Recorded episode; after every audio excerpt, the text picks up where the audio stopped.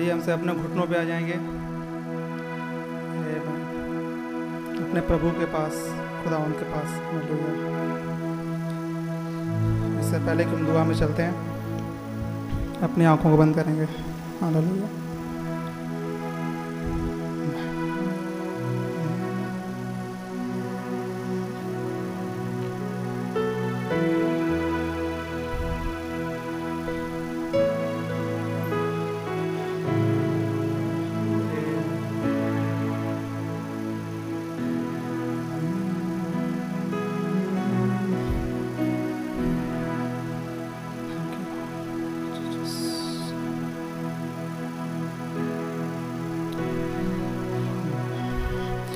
Hallelujah hallelujah प्यारे प्रभु यीशु मसीह, हम आपका बड़ा धन्यवाद देते हैं, खुदावन।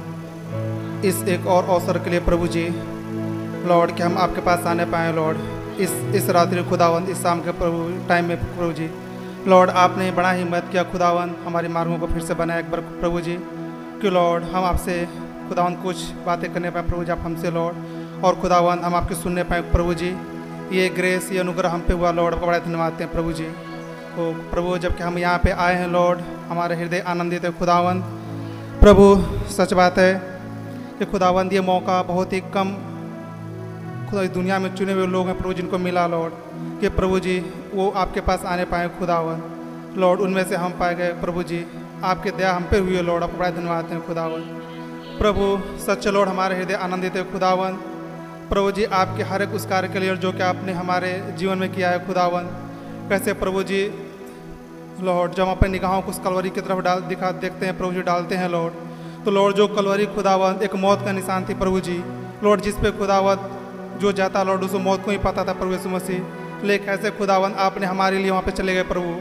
और कैसे खुदावंद वही कलवरी जो अब तक मौत का निशान बनी थी, लॉर्ड, कैसे हमारे लिए ज़िंदगी का निशान बन गए प्रभु जी? हमारे लिए, लॉर्ड, कैसे उस कलवरी पर ज्योति चमके खुदावंद? ओ प्रभु जी सच्चे लॉर्ड, आप हमारे लिए कैसे खुदावन, वहाँ पर जबंत हुए खुदावन। हमारे हर एक आवश्यकता खुदावन जो हमें नीड है प्रभु जी इस युग में, लॉर्ड। इस घड़ी में प्रभु जी, आपने हर एक चीज़ को वहाँ प्रोवाइड किया खुदावन।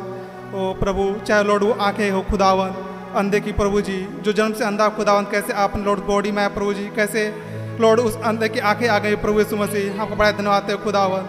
कैसे प्रभु जी उस समय लंगड़े चलने लगे प्रभु जी, गूँगे बोलने लगे, लॉर्ड। ओ खुदावन, कैसे वो तारीफ़ करने लगे।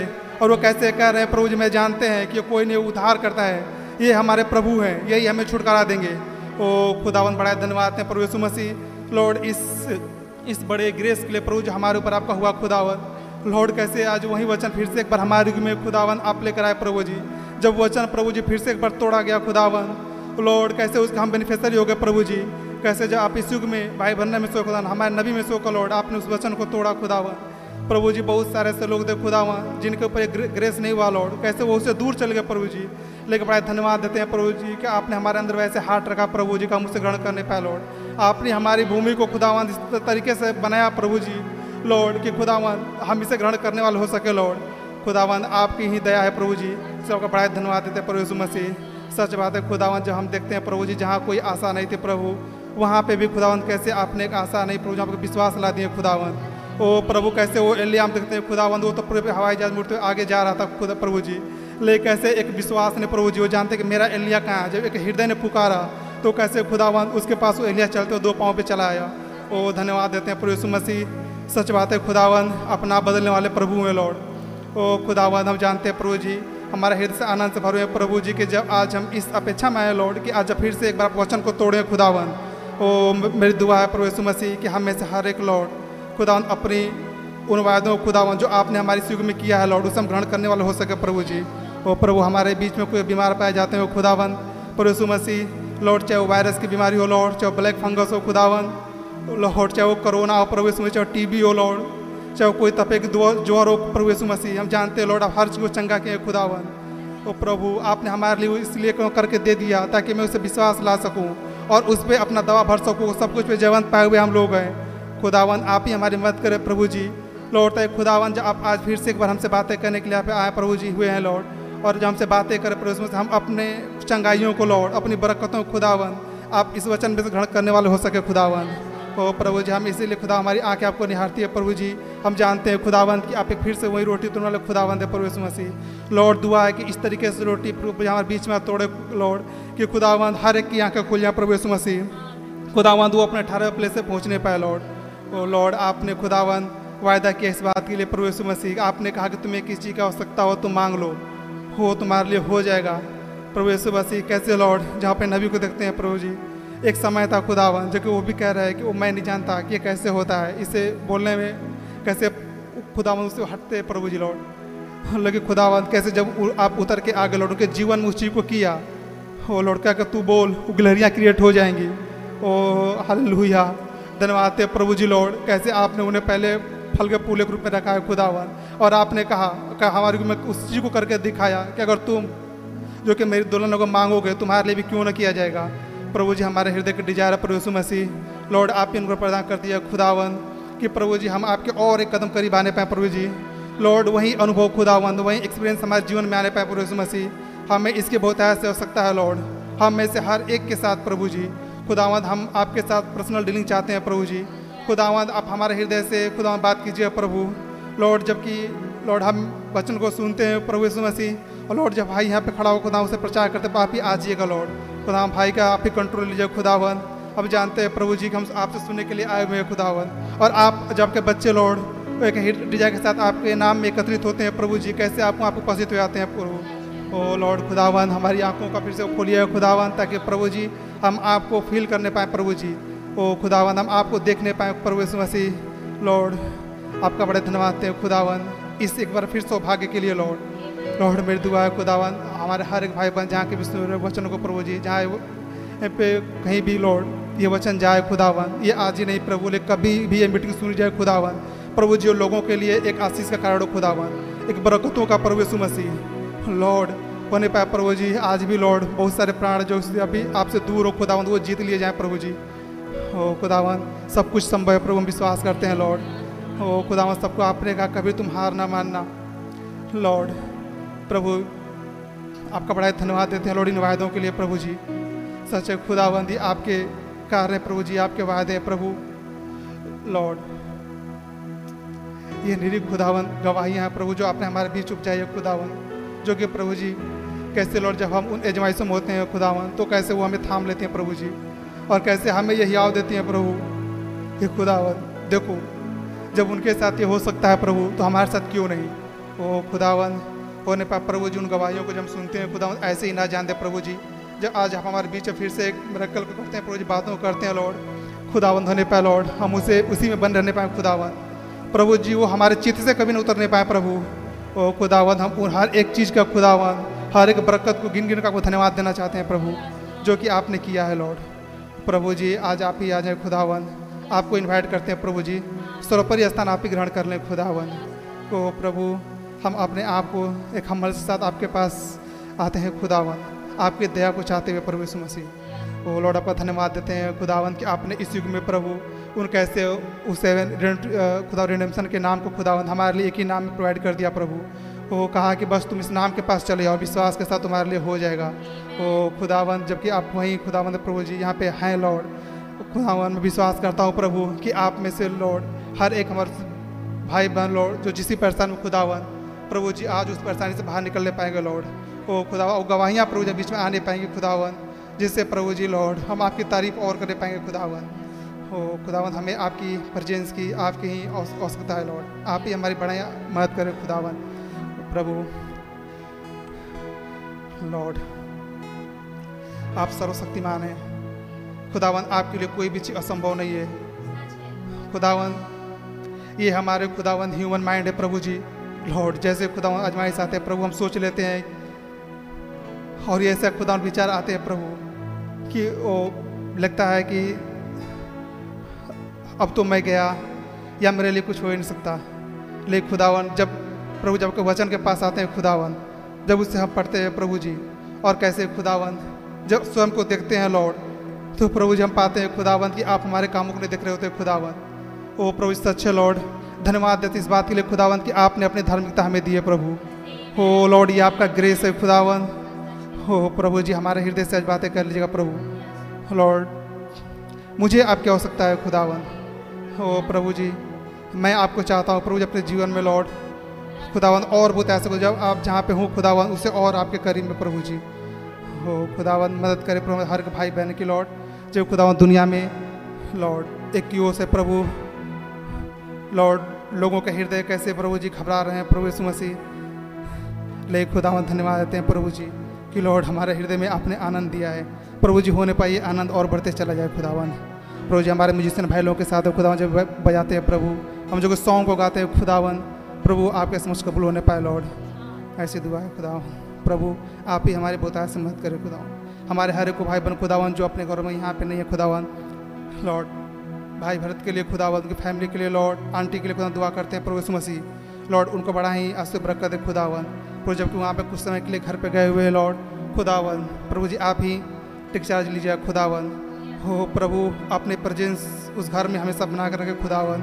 खुदा, प्रभु जी, आपकी उपस्थिति लॉर्ड हमेशा बने रहने पाए खुदावन। कैसे आपने कहा है लॉर्ड क्योंकि जब हर एक खुदावन, जब कोई भीड़ चल, जाती है प्रभु जी, और एक चरवाहा लॉर्ड एक गडरिया खुदावन, कैसे आप हमें बता रहे थे सुबह खुदावन? कि कैसे वो जब वो उस झुंड से, उस रास्ते से बाहर निकलती है तो वो गडरिया समझ जाता है कि भीड़ बीमार है।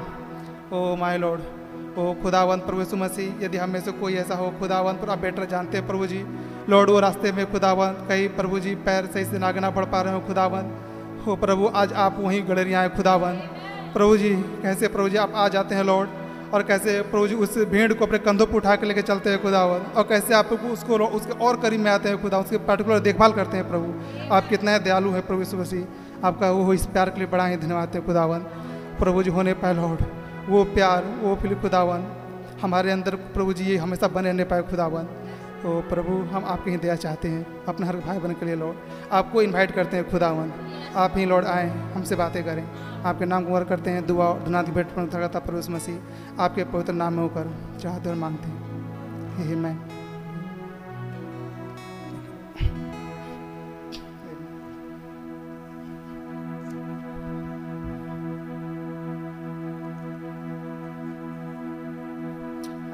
सॉन्ग नंबर गाएँगे। हिंदी सेक्शन थे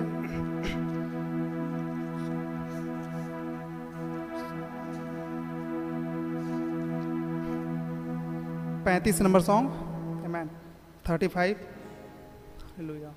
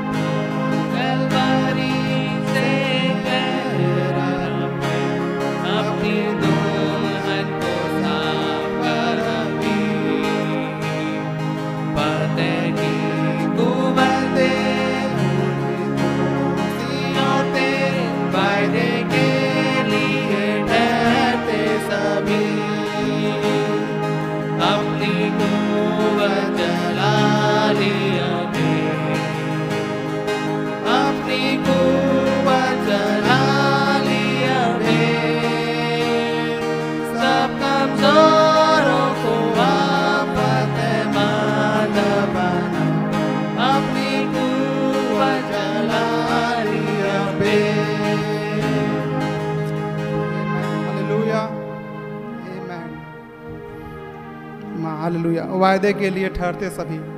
आमेन हालेलुया आमेन वो हर एक वायदे जो हमें और आपके लिए दिए गए। आमेन हालेलुया क्या है वायदा है? ये दुल्हन नहीं मरेगी। आमेन हालेलुया आज हम उसी वायदे पे तकिया किए हुए हैं। हम विश्वास करते हैं कि हम नहीं मरेंगे। आमेन हालेलुया दुनिया के लिए तो ये बात मूर्खता ठहरी। लेकिन खुदाओं का धन्यवाद की बात उन्होंने हमारे और आपको प्रकट कर दी। हेमैन हाँ कि जो बात दुनिया के लिए समझे कि ये तो मूर्ख हैं, पागल हैं। वो लोग लेकिन हमारे, आपके लिए वही वो चीज़ है। हेमैन जिस पर हम खड़ा हैं। विश्वास करते हुए को हमारे आपके लिए ही है। ए मैन हले सच बात है। वायदे के लिए ठहरते हम सभी। ए मैन ए मैं विश्वास करता हूँ कि आज भी उन वायदों का थाम यहाँ पे आए हुए हैं। ए मैन जब खुदावंत फिर से हमसे बातें करेंगे, उस वचन को तोड़ेंगे। लॉर्ड और जो हमारे वायदों को खोल को दिखाना स्टार्ट करेंगे। माँ, हम उसे पकड़ लेंगे। ए मैन लॉर्ड नबी कहते हैं उसे जुगाली करते रहो। जब से तुम, वो तुम्हारा ही ना हो जाए। ओ ए मैन हाले हम एक और सॉन्ग गाएँगे। हिंदी सेक्शन से ही। दो सौ बावन नंबर सॉन्ग ऐसा अगर तू ना डराना मुझको, यीशु है खेवन हार ए मैन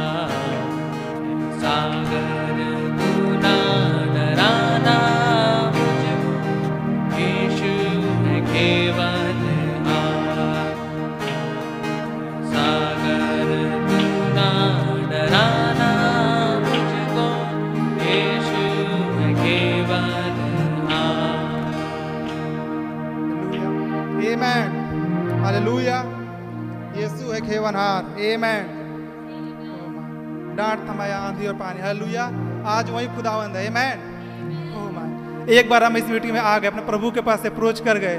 खुदावंद ने जब, भाई, अगर आज इस सभा को हम अटेंड कर रहे हैं, बैठे हुए हैं तो ये हमारे कोई प्लानिंग नहीं थी। अगर हमें सौभाग्य मिला है। हे मैन तो चाहे हम किसी भी कंडीशन में यहाँ पे आए हों वो आज समय खुदावन फिर से एक बार यहाँ से घुड़केंगे उस शैतान को। लॉर्ड, जब पतरस ने वहाँ पे बोला, प्रभु, ये ऐसा तेरे साथ कभी ना हो। पतरस को कभी नहीं घुड़के लॉर्ड शैतान को हे शैतान तुम मुझसे दूर हो। Oh my.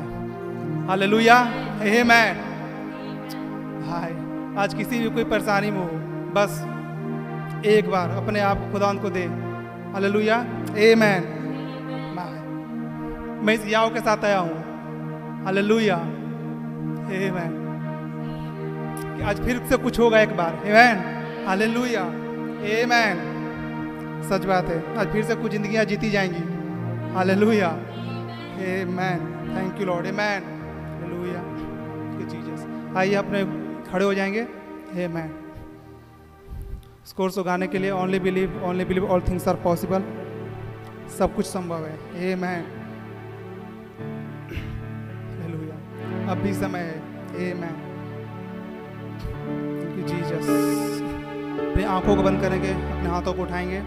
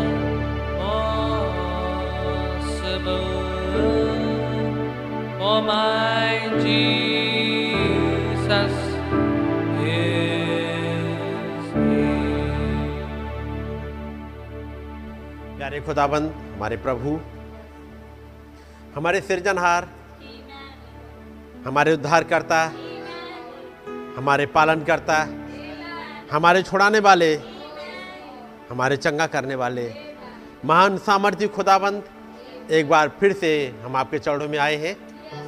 हो खुदाबंद, आपसे पहले ना कोई और खुदाबंद हुआ, और न कोई आगे होगा। आप ही वो सनातन की चट्टान है हो खुदाबंद आपने अकेले ही इस आसमान को ताना, आपने इस पृथ्वी को रचा, आपने पूरे ब्रह्मांड को बनाया। आपके नाम की स्तुति और महिमा हो खुदाबंद आपका धन्यवाद हो प्रभु, इस पूरे ब्रह्मांड में चंगा करने वाले हैं तो केवल आप अकेले हैं।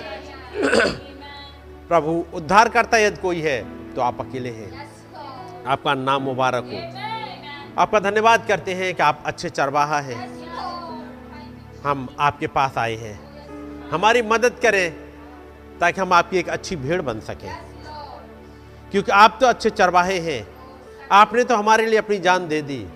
हमारी मदद करिएगा प्रभु, कि हम एक राइट एटीट्यूड में आ सकें। वो भीड़ बन सके जो आप पसंद करते हैं। वो आपकी आवाज़ को सुने, आपके साथ चलें। दुनिया के तमाम अट्रैक्शन से हम दूर होने पाएँ। आपका अनुग्रह बहुत आय से चाहते हैं। प्रभु, आप तक हमारा, आपने हमारी मदद करी है। आपका वो महान प्यार जो हमारे ऊपर हुआ, आपका महान अनुग्रह जो हमारे लिए हुआ, आपके नाम की स्तुति और महिमा हो। प्रभु, हम उसी अनुग्रह में, उसी दया में बने रहना चाहते हैं, ताकि प्रभु आपकी मर्ज़ी, हमारी ज़िंदगी में पूरी होने पाए। हम आपके अनुग्रह बहुत ऐसे चाहते हैं, प्रभु। हमें गाइड करें, हमें सिखाएँ और समझाएँ, प्रभु। आपके भेद, आपकी बातें हमारी समझ में आने पाए। हो खुदाबंद, आपकी दया चाहते बहुत ऐसे प्रभु, आप ही आइएगा, आप ही हमें समझाइएगा और अपने भेदों को हमारे लिए खोल दीजिएगा। खुदाबंद यीशु मसीह, आज जबकि साँझ के समय आपके पास है, हमें उस आयाम में उठा ले चलिएगा प्रभु। यहाँ पर आप हमसे बातचीत करते हैं। हमारे लिए उस आयाम को खोल दीजिएगा प्रभु, ताकि हम वहाँ पर देख सकें। एक फेथ वाली नज़र से प्रभु ओ खुदाबंद आपकी दया चाहते हैं। आप हमें चेहरे का कंट्रोल ले लीजिएगा प्रभु। निवेदन करते प्रभु, यदि कोई भाई बहन बीमार है, आप ये वराफा हैं, चंगाई दे दीजिएगा, ताकि वो सुनने वाले आराम से बैठ सकें आपके पास, आपकी बात को सुन सके। हमारे, यदि कोई भाई बहन किसी बंधन में हो, उसके बंधन को काट दीजिएगा, ताकि वो आपके साथ बना रह सके। हमारी विनती को उसने कबूल करें। आपके वचन में से पढ़ते हैं, प्रभु आप ये हमें गाइड करें। प्रभु यीशु मसीह के नाम में। आमेन। हम लोग खुदावंत के वचन से पढ़ेंगे। मरकुस की इंजील और उसका चार अध्याय। मरकुस चार और उसकी तैंतीस आय से मैं पढ़ रहा हूँ। और वो उन्हें इस प्रकार के बहुत से दृष्टांत दे देकर उनकी समझ के अनुसार वचन सुनाता था। और बिना दृष्टांत उनसे कुछ भी नहीं कहता था, परंतु एकांत में जब वो अपने निज चेलों को सब बातों का अर्थ बताता था। उसी दिन जब साँझ हुई तो उसने अपने, उनसे कहा, जो चेले थे, आओ हम पार चलें और वे भी भीड़ को छोड़कर, जैसा वो था, वैसा ही उसे नाव पर साथ ले चले और उसके साथ और भी नावें थीं तब बड़ी आंधी आई और लहरें नाव पर यहाँ तक लगी कि वो अब पानी से भरी जाती थी। और वो आप पिछले भाग में गद्दी पर सो रहा था। तब उन्होंने उसे जगाकर उससे कहा, हे गुरु, क्या तुझे चिंता नहीं कि हम नाश हुए जाते हैं? तब उसने उठकर आंधी को डांटा और पानी से कहा, शांत रह और थम जा। और आंधी थम गई और बड़ा चैन हो गया। और उनसे कहा, तुम क्यों डरते हो? क्या तुम्हें अब तक विश्वास नहीं? और वे बहुत ही डर गए और आपस में बोले, ये कौन है कि आंधी और पानी भी उसकी आज्ञा मानते हैं? आइए दुआ करेंगे। खुदाबंद प्यारे प्रभु, हमारे स्वामी एक बार फिर से आपके पास आए हैं, हमने आपके वचनों को पढ़ा है। हमारी मदद करिएगा प्रभु। जैसे आपने उन चेलों की मदद करी थी, जब उनकी ज़िंदगी में, उनकी ज़िंदगी एक ऐसे जगह पर फंस गई थी, उस नाव में जहाँ सब तरफ़ मौत ही मौत दिखाई दे रही थी, बचने का कोई उनके पास रास्ता था नहीं, न आगे बढ़ने का, न पीछे लौटने का, न बाएँ जाने का, न दाएँ जाने का। क्योंकि तूफ़ान ने सब तरह से घेर लिया था। हर तरफ़ से वो लहरें उठी हुई थीं। लेकिन ऐसे समय पर खुदाबंद, आपने उस आंधी को और पानी को डांट दिया, तूफ़ान शांत हो गया, आपने उसे बोल दिया जहाँ से वो आया वापस लौट के चला जाए, और वो लौट के चला गया। प्यारे खुदाबंद, एक बार फिर से हम आपके पास आए हैं। हमारी मदद करिएगा और हमारे एक विश्वास को ऊपर उठा दीजिएगा प्रभु। आपका रहम हम बहुत से चाहते हैं। प्रभु यीशु मसीह के नाम में मांगते हैं। आमेन। सब लोग बैठ जाएँगे। खुदाबंद का नाम मुबारक हो। कि खुदावंत ने दया करी कि साँझ को हम लोग फिर से इकट्ठे हो सके हैं, ताकि अपने प्रभु की बातों को सुन सके और उन बातों को, उन भेदों को जो हमारे लिए लिखाई गई हैं, लिखवाई गई हैं, उनको समझने पाए।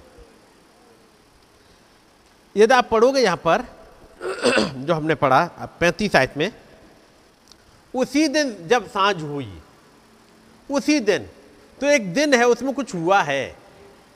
और वो दिन क्या है? प्रभु ने कुछ दृष्टांत बताए हैं। चार अध्याय और उसकी पहली आयत में कुछ आपको दृष्टांत मिलेंगे। ठीक है नहीं? चार अध्याय पहली आयत पढ़िएगा।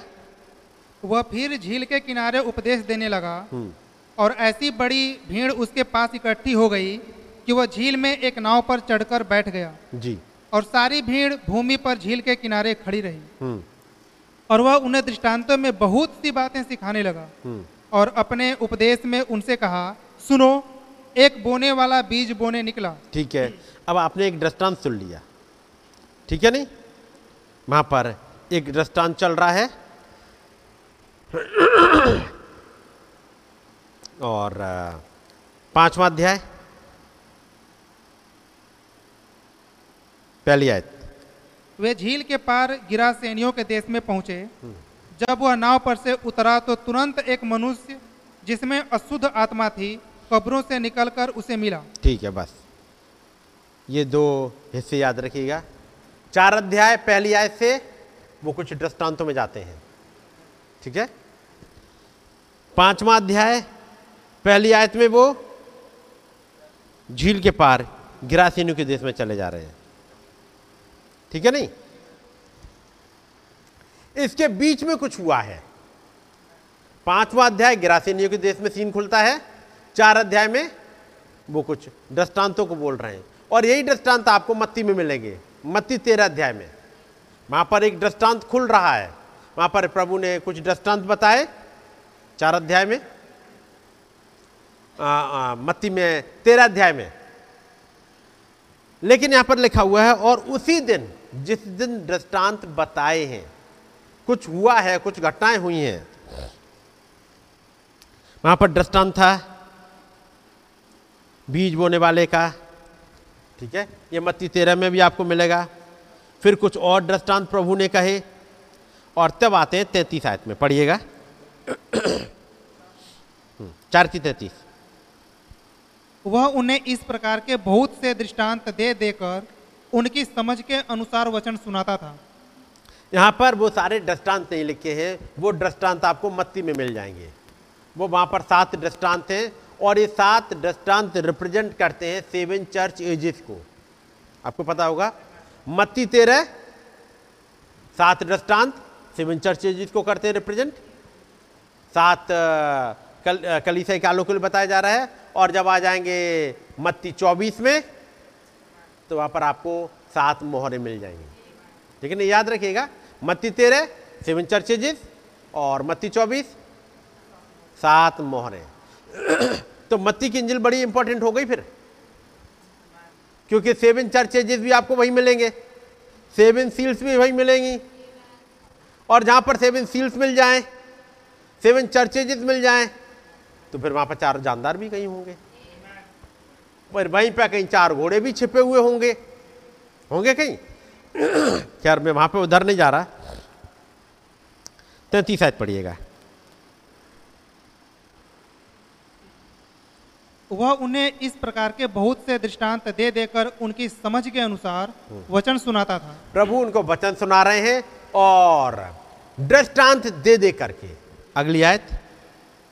और बिना दृष्टांत कहे, वह उनसे कुछ भी नहीं कहता था। एक और बात थी, बगैर दृष्टांत के वो कुछ नहीं कह रहे। दृष्टांत का मतलब क्या होता है? दृष्टांत कहते किसे?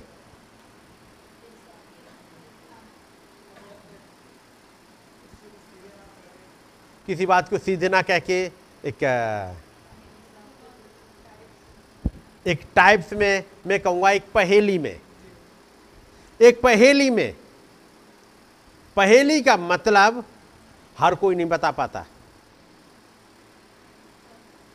पहेली के मतलब के लिए या तो जो पहेली पूछ रहा है, पहेली बूझने वाला ही बताए।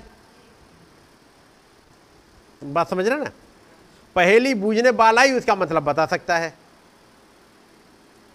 यदि आप ऐसे कहोगे दृष्टांत के साथ, मैं कहूँगा, यदि बात स्वप्नों की हो तो जो स्वप्न दिखा रहा है, वो ही उसका मतलब भी बता सकता है। इसलिए फिर ने दो सपने देखे, उसका मतलब कोई वहाँ के पंडित, वो बता नहीं पाए थे। नहीं बता पाए थे। जब नबूकन निसर ने स्वप्न देखा तो कोई बता पाया? नहीं बता पाया। जब यूसुफ के समय में एक पकाने हारा, एक पुलाने हारा, उन्होंने सपने देखे, उसका मतलब नहीं बता पाए किसी भी स्वप्न का मतलब ये बता नहीं पाए। जब बात दर्शन की आ जाए तो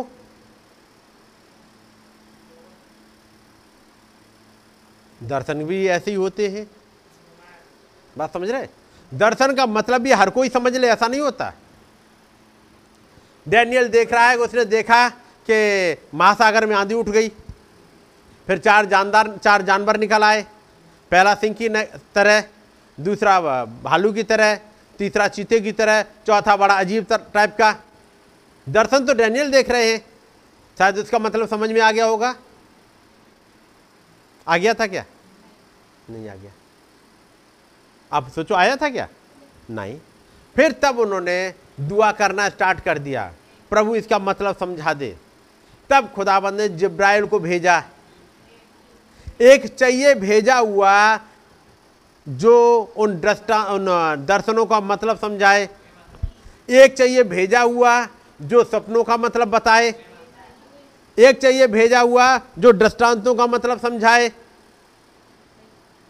बात समझिए और आप देखोगे तो तमाम दुनिया में ऐसे लोग मिलेंगे ना तो जिनके पास भेजा हुआ आया। भेजा हुआ का मतलब चाहे वो जिब्राइल हो चाहे एक प्रॉफिट हो चाहे वो भेदों को बताने वाला यूसुफ की तरह हो बात समझ गए? यदि कोई भेजे वाला आए ना और लोग उसका अर्थ बता दें तो याद रखिए अर्थ का अनर्थ ही करते रहेंगे। और दुनिया में ऐसे निरे मिल जाते हैं। जैसे कल मैं बातचीत कर रहा था जब हमारे साथ एक झुंड था वहाँ का आ, कासिम का जो कासिम कासिम कासिम ये वेस्ट बंगाल और सिक्किम वाले साइड का है। वहाँ के लोग थे उनके साथ जब बातचीत कर रहे थे। तो जब फिरौन ने स्वप्न देखा, फिरौन ने फिरौन ने अपने स्वप्न को बता दिया कि मैंने पहला स्वप्न देखा, जिसमें सात मोटी गाय हैं, फिर सात पतली गाय निकली। पढ़ा है? फिर जो सात बाद में गाय निकली, पतली वाली कुरूप, भुखमरी की मारी हुई उन्होंने अच्छी वाली गायों को खा लिया। गाय ने गाय को खा लिया। ऐसा होता है? नहीं होता। लेकिन गाय ने गाय को खा लिया। फिर सात अच्छी बालें निकली। उसके पीछे सात पुरवाई की मारी हुई बालें निकली। फिर इन सात पुरवाई की मारी हुई बालों ने उन अच्छी बालों को खा लिया। कहीं आपने बालों को बालों को खाते देखा है? बाले बालों को खा रही हो। लेकिन उन जो गेहूँ की बालें थी, उन्होंने बाकी बाली बालों को खा लिया। फिर उन जग गया। सवेरे सवेरे वो अपने तमाम पंडितों को बुलाता है। तमाम ज्योतिषियों को बुलाता है। और जब बुलाया, उन्होंने हाथ खड़े कर दिए। हम नहीं बता पाएँगे। उन, यही कहा उन्होंने, हम नहीं बता पाएँगे। हम इसका मतलब नहीं जानते। और मैं कहूँगा, वो बड़े बुद्धिमान लोग थे। वो फिरौन के समय के बड़े बुद्धिमान लोग थे, वो एक बात जानते थे, यदि हमने कुछ भी गलत बताया तो फिरौन के सामने कुछ चलती नहीं है ऐसी। क्योंकि फिरौन भी ऐसे नहीं बन जाते थे। जो सारी विद्याएँ ये पढ़े, वो भी पढ़े होते थे। तो हर जगह उन्हें बेवकूफ़ नहीं बना सकते थे फिरौन को। लेकिन मैं कहूँगा, एक मामले में बड़े बुद्धिमान लोग निकले जो उन्होंने अपना सरेंडर कर दिया, हमें नहीं आता। यदि मान लो वो सरेंडर ना करते, और उन सात गायों का सात प्लस सात, या बाले सात प्लस सात, इनका कुछ मतलब बताते। और बताने के बाद, यदि मान लो फिरौन भी उसकी बात को, उनकी बातों को मान लेता तो क्या होता?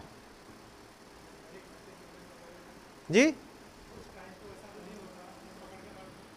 वहाँ यदि सात साल तो बड़े अच्छे गुजर जाते। फिर अगले जो सात साल और आते, उसे मिस्र बर्बाद हो जाता। फिरौन बर्बाद हो जाता। वो पंडित और ज्योतिषी बर्बाद हो जाते। क्योंकि अकाल बड़ा खतरनाक था। ये तो पृथ्वी पर सब जगह अकाल पड़ा हुआ था। लेकिन मिस्र में अनाज था, इसलिए बाकी जगह के लोग भी बच गए। कनान में रहने वाले याकूब के बेटे, यानी यूसुफ के भाई भी बच गए, क्योंकि एक जगह अनाज मिल रहा है। वहाँ से ले आ रहे थे। चाहे महँगा मिल रहा हो, लेके गए और लेके आ गए। यदि ये याकूब के बेटे गए लेने तो कनान के रहने वाले और तमाम गए होंगे। तो वो जब उन्होंने ये मान लिया कि हमें नहीं आता, हम नहीं बता पाएँगे तो फिर एक और की खोज करी गई। कोई और है? और एक यूसुफ मिल गया। जब उन्होंने अपने आप को सरेंडर कर दिया कि हमें नहीं आता, ये बड़ी अच्छी बात थी कि कोई और आ जाए जो राइट इंटरप्रिटेशन कर सके। और वहाँ पर यूसुफ आ गया, उसने राइट इंटरप्रिटेशन दे दिया। और जब यूसुफ आया तो केवल उसका अनुवाद लेके नहीं आया। बल्कि एक सोल्यूशन भी लेके आया। और उसने कहा है कि फिरौन राजा एक काम कर सकता है। किसी एक बुद्धिमान पुरुष को नियुक्त कर दे, ताकि जो अब सात साल हैं, जिनमें बहुत अच्छी उपज होगी, उस उपज में से एक हिस्सा, यानी पाँच पाँच परसेंट लिया था, पाँच परसेंट इकट्ठा कर ले। और इकट्ठा करके भंडार गृह में रखता जाए। ताकि जब सात साल में पाँच परसेंट देने में लोगों को कोई मुश्किल नहीं होगी। एक टैक्स के रूप में लगा दो चाहे कुछ भी कर लो टैक्स लगा दिया लोगों को पाँच परसेंट देने में दिक्कत ही नहीं। क्योंकि पाँच परसेंट देने के बाद उनकी उपज और ज़्यादा है इतनी ज़्यादा हुई थी वो। किसी को पाँच परसेंट देने में आ, कोई दिक्कत नहीं आई। लेकिन वो तमाम भंडार गृह बनाए गए। और वो जो सिस्टम स्टार्ट कर दिया यूसुफ ने। आज तक पूरी दुनिया में चल रहा है। हर एक जगह की गवर्नमेंट एक काम करती है, जैसी फ़सल हुई, वो क्या करते हैं? उन्होंने अपने, वो खरीदने वाले सेंटर हर जगह लगा देते हैं। हर जगह खरीदने वाले सेंटर लगा दिए ताकि गवर्नमेंट खरीद लेगी। वो बड़े सस्ते रेट में मिल जाता है गवर्नमेंट को। उसने रख लिया। जैसे कहते हैं एफ़ वगैरह आपने जितने देखे एफसीआई के बड़े बड़े गोडाउन, वहाँ चले बड़े बड़े गोडाउन है। वहाँ गिनती नहीं होती बोरों की, इतने ज़्यादा होते हैं। और फिर जहाँ कहीं अकाल पड़ता है, जहाँ कहीं ज़रूरत होती है, वहाँ चलता रहता है गेहूँ, यही होता है। ये सिस्टम स्टार्ट किसने किया? एक, ऐसा जन था। इससे पहले लोगों की समझ में भी नहीं आता था कि क्या हमें ऐसा अकाल कभी आ भी सकता है जिसके लिए स्टोर करे। और एक इंसान यदि स्टोर अपने घर के लिए कर ले तो कितना करेगा? उसे क्या पता कि कितने दिनों के लिए चाहिए हमें? और कितना करें स्टोर? वो सोचे, कोई बात नहीं, इस साल फ़सल नहीं अच्छी हुई है, बारिश नहीं हुई, या पानी ज़्यादा गिर गया, बाढ़ आ गई, कोई बात नहीं, एक साल के लिए कर लिया, अगली साल फिर क्या करोगे अब? ये तो बाढ़ खत्म नहीं हो रही। फिर उसके बाद अगली साल क्या करोगे?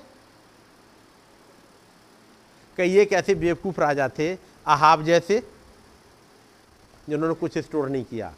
साढ़े तीन साल में हालत खराब हो गई थी। उसका बेटा आया, एवराम, उसने भी यही किया, जैसे ही सोमरोन घिर गया, उनके पास खाने को अब नहीं है। आगे का कोई प्लान नहीं करके चले। लेकिन यहाँ पर एक था जन, जो कि उसने प्लान एक रख दिया था। और मैं कहूँगा वो फिरौन के समय के लोग अच्छे थे जिन्होंने मान लिया कि हमें नहीं आता। हूँ ये बुद्धिमान थे। इन बुद्धिमानी ये करी कि उन्होंने बताया कि हमें नहीं आता भाई। तो कोई एक राइट इंटरप्रिटेशन करने वाला और फिर एक राइट मैनेजमेंट करने वाला वहाँ एक शख्स खड़ा हुआ है। है कि नहीं? और फिरौन भी, जैसे ही यूसुफ ने कहा कि फिरौन एक काम कर सकता है, किसी को अपॉइंट कर दे। तो उसने कोई अपने अधिकारी को बुला के अब एक कोई कॉम्पिटि- एक कॉम्पिटिटिव एग्ज़ाम करा दियो चलिए हम एक टेस्ट रखेंगे और जो बताए कैसे मैनेज किया जा सकता है। चलिए कुछ वो बना देते हैं कुछ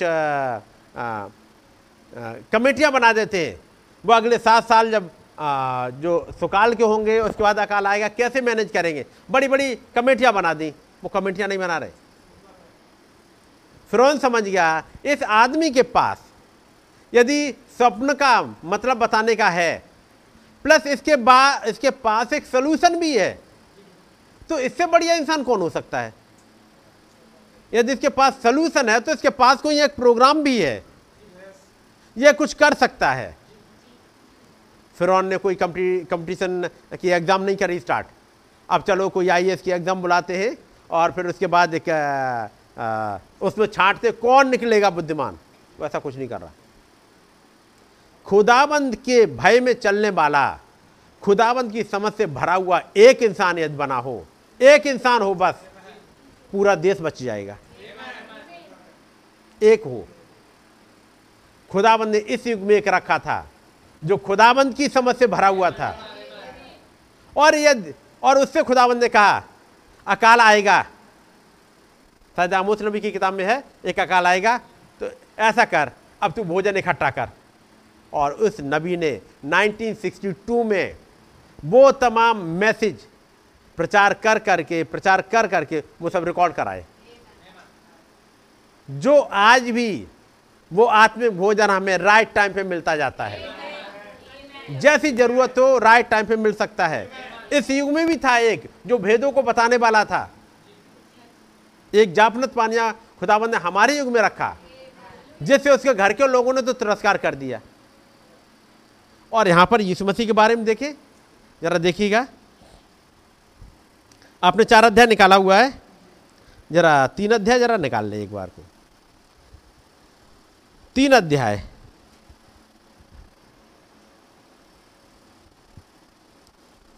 उसकी बीस में बीस और इक्कीस आयत। जबकि इससे पहले देखेंगे, ढेर सारे आश्चर्य कर्म हुए। ढेर सारे। और उसके बाद बहुत सारे आश्चर्य कर्मों के बाद फिर खुदाबंद ने अपने बारह चेलों को चुना और उसके बाद अगली घटना बीस आयत। तब वह घर में आया हम्म। और ऐसी भीड़ इकट्ठी हो गई कि वे रोटी भी ना खा सके। अब वो अपने घर में आया। हम्म। आगे। जब उसके कुटुंबियों ने यह सुना तो किसने वे- सुना? कुटुंबी कुटुंबी किसे कहते हैं? खानदान वाले परिवार वाले खानदान वाले। प्रभु ने ढेर सारे मिराकिल करे हैं। अब उन्होंने अपनी सेवकाई स्टार्ट करी है। हम्म, और जब सेवकाई स्टार्ट कर दी अब वो वापस लौटे हैं। और जब लौटे तो बारह लोगों का झुंड भी ले आए। बारह चेले भी ये हमारे संग रहेंगे। हम्म, और आ गए घर में। अब खाना इन बारह को भी खिलाओ। अकेलों को नहीं। अब ए, एक तो थे ही बारह और आ गए। और उसके बाद जहाँ ये जाए वहाँ भीड़ और इकट्ठी हो जाती है। चलिएगा पढ़िएगा यहाँ।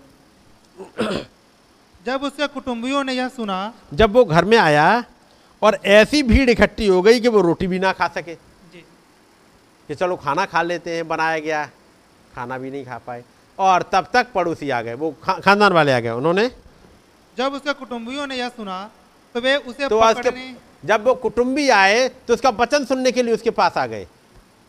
हम्म? जब खानदान वाले आए तो उसके पास बड़े आदर के साथ उससे मिले कि भाई जो बाहर आप सुना रहे हो हमें भी कुछ सुनाओ। हम्म? पढ़ो जरा। जब उसे कुटुंबियों ने यह सुना तो वे उसे पकड़ने के लिए निकले। हम्म क्योंकि वे कहते थे कि उसका चित्र ठिकाने नहीं है। वाह। खानदान वाले उसकी सुनने नहीं आए। क्यों आए थे? उसे पकड़ के जरा एक जगह बैठा दे।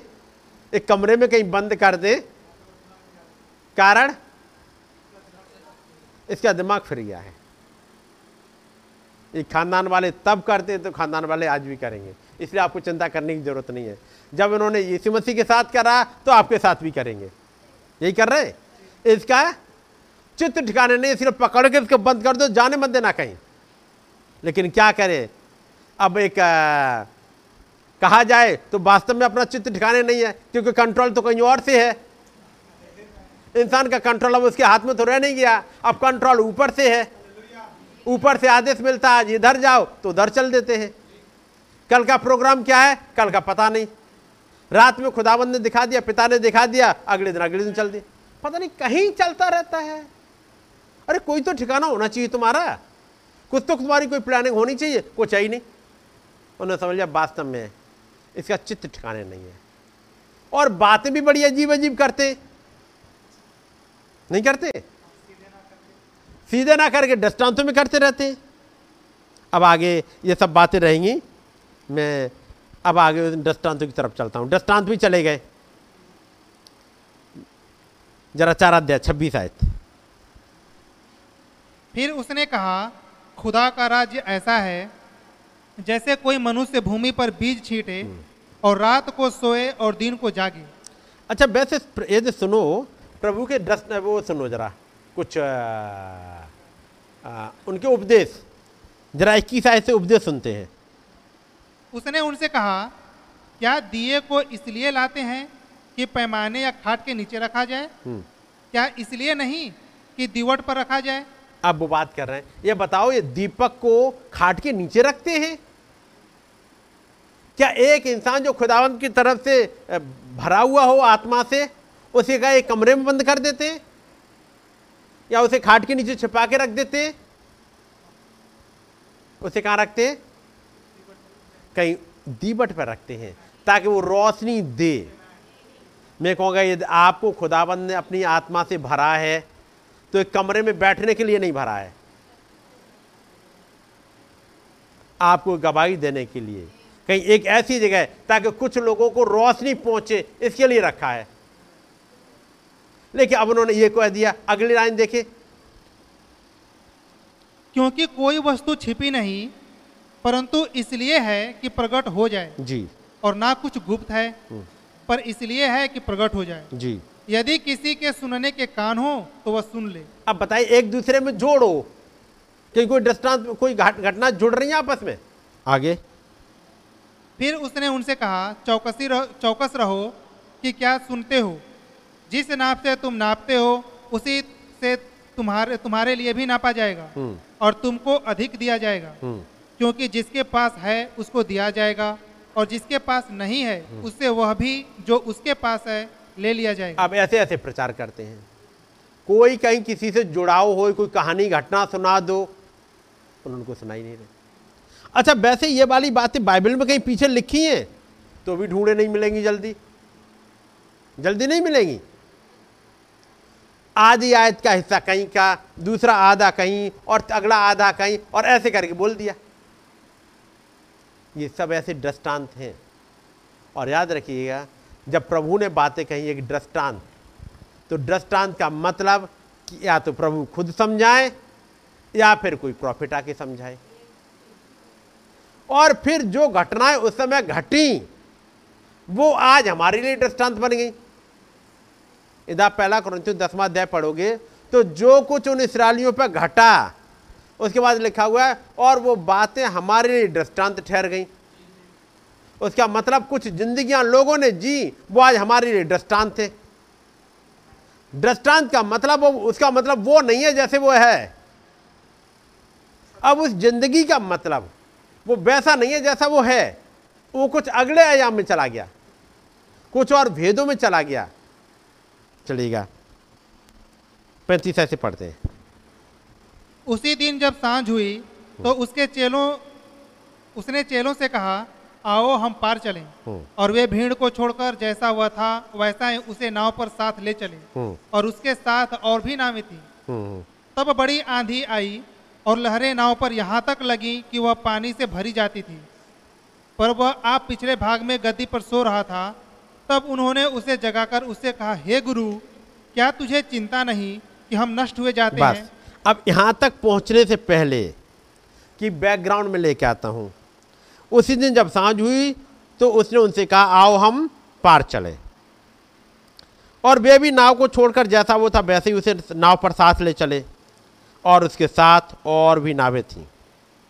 सैतीस आयत में, और तब बड़ी आंधी आई। प्रभु ने कहा, पार चले। वो नाव में बैठे, नाव चल दी, आंधी आ गई। ठीक है ऐसे हुआ? अब इस बीच में क्या क्या हुआ? मैं जरा पढ़ रहा हूँ, जो नबी ने बोला।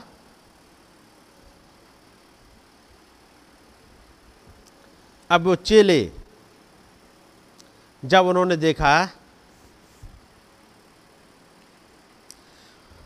और हम देखते हैं, ये जानते हुए कि अगले दिन, उसके आगे एक महान कार्य करने को था, वो ग्रासेनियों के देश में जा रहा था। पाँच अध्याय आपने पढ़ा है? है नहीं? जीसस ये calling Jesus on the scene, मेरे विचार से। हाँ ये चार अगस्त उन्नीस का है। मोहरें खुल चुकी हैं। चार अगस्त। बात समझ गए? चार अगस्त का। Calling Jesus on the scene date क्या है? चार अगस्त उन्नीस क्या आपको कोई दूसरा मैसेज भी याद आता है कि चार अगस्त को यीशु मसीह वो भाई ब्राह्मण ने प्रचार किया हो, चार अगस्त उन्नीस को। क्योंकि ये इवनिंग का मैसेज है। आता है कुछ याद? ये डेट से कुछ याद आती है चीज़ें? चार अगस्त को कौन सा था? है कोई वहाँ? कौन सा है? वंस मोर लॉर्ड हे प्रभु, एक बार और। मोहरे खुलने के बाद, और जब वो वहाँ जा रहे हैं, और वो कह रहे हैं, एक बार और प्रभु बंस मोर लॉर्ड। नहीं, है? वंस मोर बंस मोर ये जब नबी ने प्रचार किए हैं, ये message once more once more lord lord once more ऐसे करके उन्नीस में पाँच बार प्रचार किया है। टोटल पाँच बार है। ये सारी चीज़ें मैंने याद दिलाई, ये पाँच बार है। पहला, जनवरी में है शायद। उसके बाद ये अगस्त में होगा। फिर शायद नवंबर में एक या दो बार है? फिर दिसंबर में। है? चार बार है टोटल नहीं बंस मोर लॉर्ड, एक और है। लॉर्ड बंस मोर होगा। पाँच है। पाँच बार है। वो कहीं मिल जाएगा। याद रखिए, सुबह क्या मैसेज प्रचार करे हैं? वो सिमसोन को लेके आते हैं। कैसे उसे अंधा कर दिया गया है? कैसे दुश्मनों ने उस पर कब्जा जमा लिया है? उसकी आँखें फोड़ दी हैं। उसे लेके आया जाता है उस सीन पे, उस अरेना में।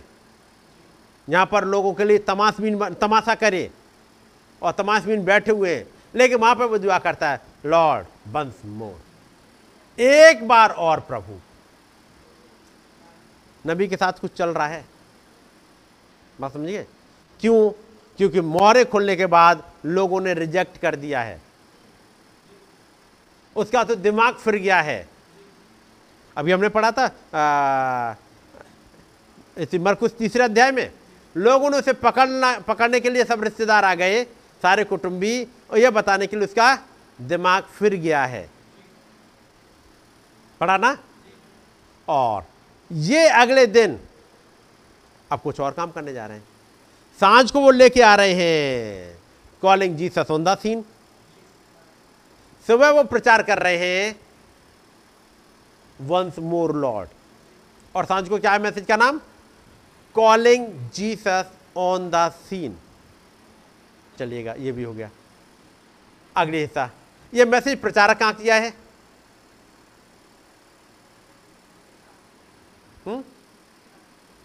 शिकागो ब्रदर मैटसन बोजे जो जब मैटसन बोजे नाम सुना होगा, जिन्होंने कह दिया है, भाई ब्रानम आप इस चर्च को अपनी तरह जैसे चाहिए वैसे यूज़ करिए आप जो चाहिए प्रचार करिएगा। यहाँ पर भाई कार्ल विलियम भी आते हैं। ये वो जगह है, जहाँ वो खुल के प्रचार कर सकते हैं। और वहाँ कहते हैं, जब लोगों ने रिजेक्ट करा है, वो कहते हैं वंस मोर लॉर्ड प्रभु एक बार और उतर आइएगा। प्रभु अपनी सामर्थ्य को एक बार और भेज दीजिएगा। एक बेदारी और भेज दीजिएगा। और फिर लोगों से बताते हैं, कैसे उस महान खुदावंत को सीन पर बुलाया जाता है। सुबह क्या कह रहे हैं? वंस मोर लॉर्ड, प्रभु एक बार और आ जाइएगा। कहिए कि समझ में नहीं आया, कैसे बुलाएँ? तो साँझ को वो प्रचार करेंगे calling Jesus on the scene यीशु मसीह को दृश्य पे हम बुलाएँ कैसे? और एक नबी ने प्रचार कर दिया कि यीशु मसीह को बुलाना चाहते हो तो तरीका मैं बता दे रहा हूँ। नबी ने बता दिया। तो कितना ज़रूरी है कि मैं और आप इस वाले मैसेज में घुस जाएँ कहीं पे? आपकी इसमें कहीं ना कहीं एक ऐसी गुफा मिल जाए आपको भी। जैसे भाई ब्रानम को उन्होंने कहा, प्रभु, अब मेरी समझ में नहीं आ रहा। लोग पता नहीं क्या कहते हैं और अब बस अब मैं नहीं चाह रहा कि आगे ऐसे चलूँगा। मैं आपके साथ चाह रहा हूँ। जब वो पॉपुलर ट्री 1946 में जब आया, आके गिर गया, याद है? जब घर में जा रहे हैं, वो चले गए अपने घर पर बता के, अब मैं जा रहा हूँ वहाँ पर। मैं जाऊँगा और जब तक प्रभु से मुलाकात ना कर लूँ, मैं नहीं लौटूँगा। वो चले गए गुफा में और तब तक रुके रहे। जब तक प्रभु आ नहीं गए। जब तक वो दूत आ नहीं गया, ताकि समझा दे कमीशन क्या है। वो नबी को मालूम है कि उस प्रभु को सीन पे कैसे बुलाए जाते हैं। सुबह का मैसेज बंस मोर बाड़े में समझ में ना आया हो तो वो कह रहे हैं, साँझ को फिर सिखा रहे हैं calling Jesus on the scene मतलब समझ में क्या है? इसका हिंदी मतलब क्या है? यीशु मसीह को उस सीन पर बुला लेना। उसके लिए कोई तरीका है? वो इसी मैसेज में छिपा हुआ है। अब आप इस मैसेज में घूमिएगा। हो सकता है आपकी गुफा कहीं मिल जाए, जहाँ पर आपकी प्रभु से मुलाकात हो जाए। कोई आयत होगी आपके लिए, इसी में कहीं छिपी हुई, जिसमें आप ढूंढ सकते हो। क्योंकि ये मैसेज एक भेद खोलेगा और वो क्या है? Calling Jesus on the scene और जब आप जा रहे हो प्रभु को ढूँढने के लिए यीशु मसीह को बुलाने के लिए। याद रखिएगा, डेबिल हर एक वो तरीका अपनाएगा कि आप अपनी उस गुफा को इस मैसेज में ना ढूंढ पाओ। अपना दरार दरार समझ गए? गुफा नहीं कि मुझे दरार कह दूँ। एक ऐसी दरार जिसमें आप जाके छिप जाओ। जब कोई मुश्किल आए ऐसी दरार इस मैसेज में कहीं ना कहीं होगी। तो मैं कहूँगा, जब आप घर जाओ, इस मैसेज को लेके बैठ जाओ और अपनी दरार ढूंढ लो कहीं ना कहीं। ज़रूर कहीं होगी जो आपको एक तरीका बता देगी, आपको एक हिंट दे देगी, आपको एक की मिल जाएगी कि आपको प्रभु के पास कभी भी जाना हो। इस मैसेज को उठाइएगा और कहिएगा, प्रभु, मैंने पढ़ा है, यीशु मसीह को दृश्य पर बुलाना। नबी ने तरीका बताया है और आपने प्रॉमिस किया है कि जो कुछ तुम मांगोगे मैं तुम्हें दूँगा और हम आ गए आज आपके पास में। प्रभु हमें दे दीजिएगा। इस मैसेज में कहीं ना कोई तरीका छिपा होगा। अब मैं कुछ कुछ चीज़ें आपके लिए पढ़ दूँगा बाकी आपको अपनी दरार ढूंढनी पड़ेगी। बात समझ गए? ये आपके लिए होमवर्क है। Calling Jesus on the scene वो गिरासीनियों के देश में एक पागल था जिसके लिए प्रभु को वहाँ जाना था। हम्म, अब वहाँ थका मादा है प्रभु। थोड़ा सा मौका मिला आराम कर लें और नाव समुद्र को पार कर रही है यानी बड़ी झील को। और संध्या का समय है और प्रभु थोड़ा सा पीछे चले गए हैं। हो सकता है पीछे एक छोटे कच्छ में चला गया हो। प्रभु साथ थे, लेकिन अब थोड़ा सा पीछे की तरफ़ जाके ताकि थोड़ा सा रेस्ट कर ले। हो सकता है वो पीछे कमरे में चला गया हो और एक तकिए पर सर रखा और लेट गए हो। जबकि वहाँ लेटा हुआ है आराम कर रहा चलो ने सोचा, चलो, अब हमारे दिन भर की यात्रा समाप्त हो गई या हमारा काम खत्म हो गया, अब चलो हम दैनिक कामों को कर लेते हैं। अब हमारे डेली रूटीन में प्रेयर मीटिंग तो खत्म हो गई, एक बेदारी खत्म हो गई। चलो, अब थोड़ा अब थोड़ा रिलैक्स हो लेते हैं। दो घंटे की मीटिंग तो खत्म हो गई, चलो, अब थोड़ा रिलैक्स हो लेते हैं।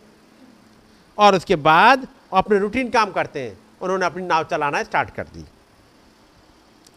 ठीक आज के चेलों के समान। अब जब बेदारी समाप्त हो गई, जैसा तब था, वैसे ही आज। ठीक आज भी आज के चेलों के समान। जब बेदारी समाप्त हो गई, और हम सब जानते हैं ये समाप्त हो चुकी है। आप इस बात को मान लें, ये समाप्त हो गई है। वो महान बेदारी जो हमारे पास हुआ करती थी, अब बस हम सिला बीन रहे हैं। और अतः समाप्ति के कारण हर एक व्यक्ति अपने चर्च में लौट जाता है। और अपने उसी पुराने काम पर लग जाता है जो वो किया करता था। और अब जब प्रभु बात कर रहे हैं वो आराम करने चले गए, अब चेले डिस्कस करना स्टार्ट करते हैं। उन तमाम घटनाओं को जो हुई हैं, तब नबी कहते हैं, आप जानते हैं? यह ठीक वैसे ही उसके चेलों की तरह अब भी है। जब आप घर जाएँ, यदि यीशु मसीह आज रात्रि हमसे मुलाकात करते हैं, या कुछ अद्भुत करेंगे, या कुछ इस प्रकार करेंगे जैसा पिछली रात किया। कैसे अपाहिजों को उठा के चला दिया और वो तमाम बातें। और तब वो स्त्री और उसका पति और बच्चे या जो कोई, अब बैठ के उस बातचीत करने लगे। और यहाँ पर वैसे ही वो चेले कर रहे थे। चलेगा, अब जब बात कर रहे हैं। उनमें से एक ने कहा होगा, नबी कहते हैं क्या ही महान वार्तालाप उन चेलों के बीच में रहा होगा? उनमें से एक ने कहा होगा अच्छा अब हम जानते हैं, हम संतुष्ट हैं, हम विश्वास करते हैं कि वो ही, वो मसीहा है।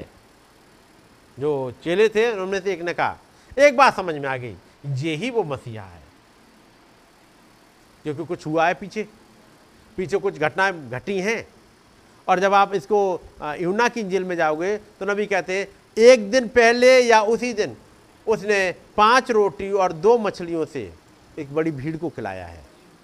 एक मेरेकिल हुआ है किया किया है। पाँच रोटी और दो मछली से यानी वो ब्रेड एंड फ़िश बढ़ गई थी। ब्रेड एंड फ़िश बढ़ गई थी। उसके बाद की घटना है। जब हम संडे को सुन रहे थे एलिसा के पास वो आ, उस स्त्री की ब्रेड एंड फ़िश यानी उसकी रोटियाँ बढ़ गई थी। अभी आपने सुना होगा मैसेज? वहाँ पर कुछ बढ़ गई थी। एलिशा के समय बढ़ी थी कि नहीं? क्या हुआ था वहाँ? घटना क्या हुई थी? यहाँ ब्रेड एंड फ़िश बढ़ी थी, ब्रेड एंड फ़िश या ब्रेड मान लो, ब्रेड बढ़ी थी। हाँ।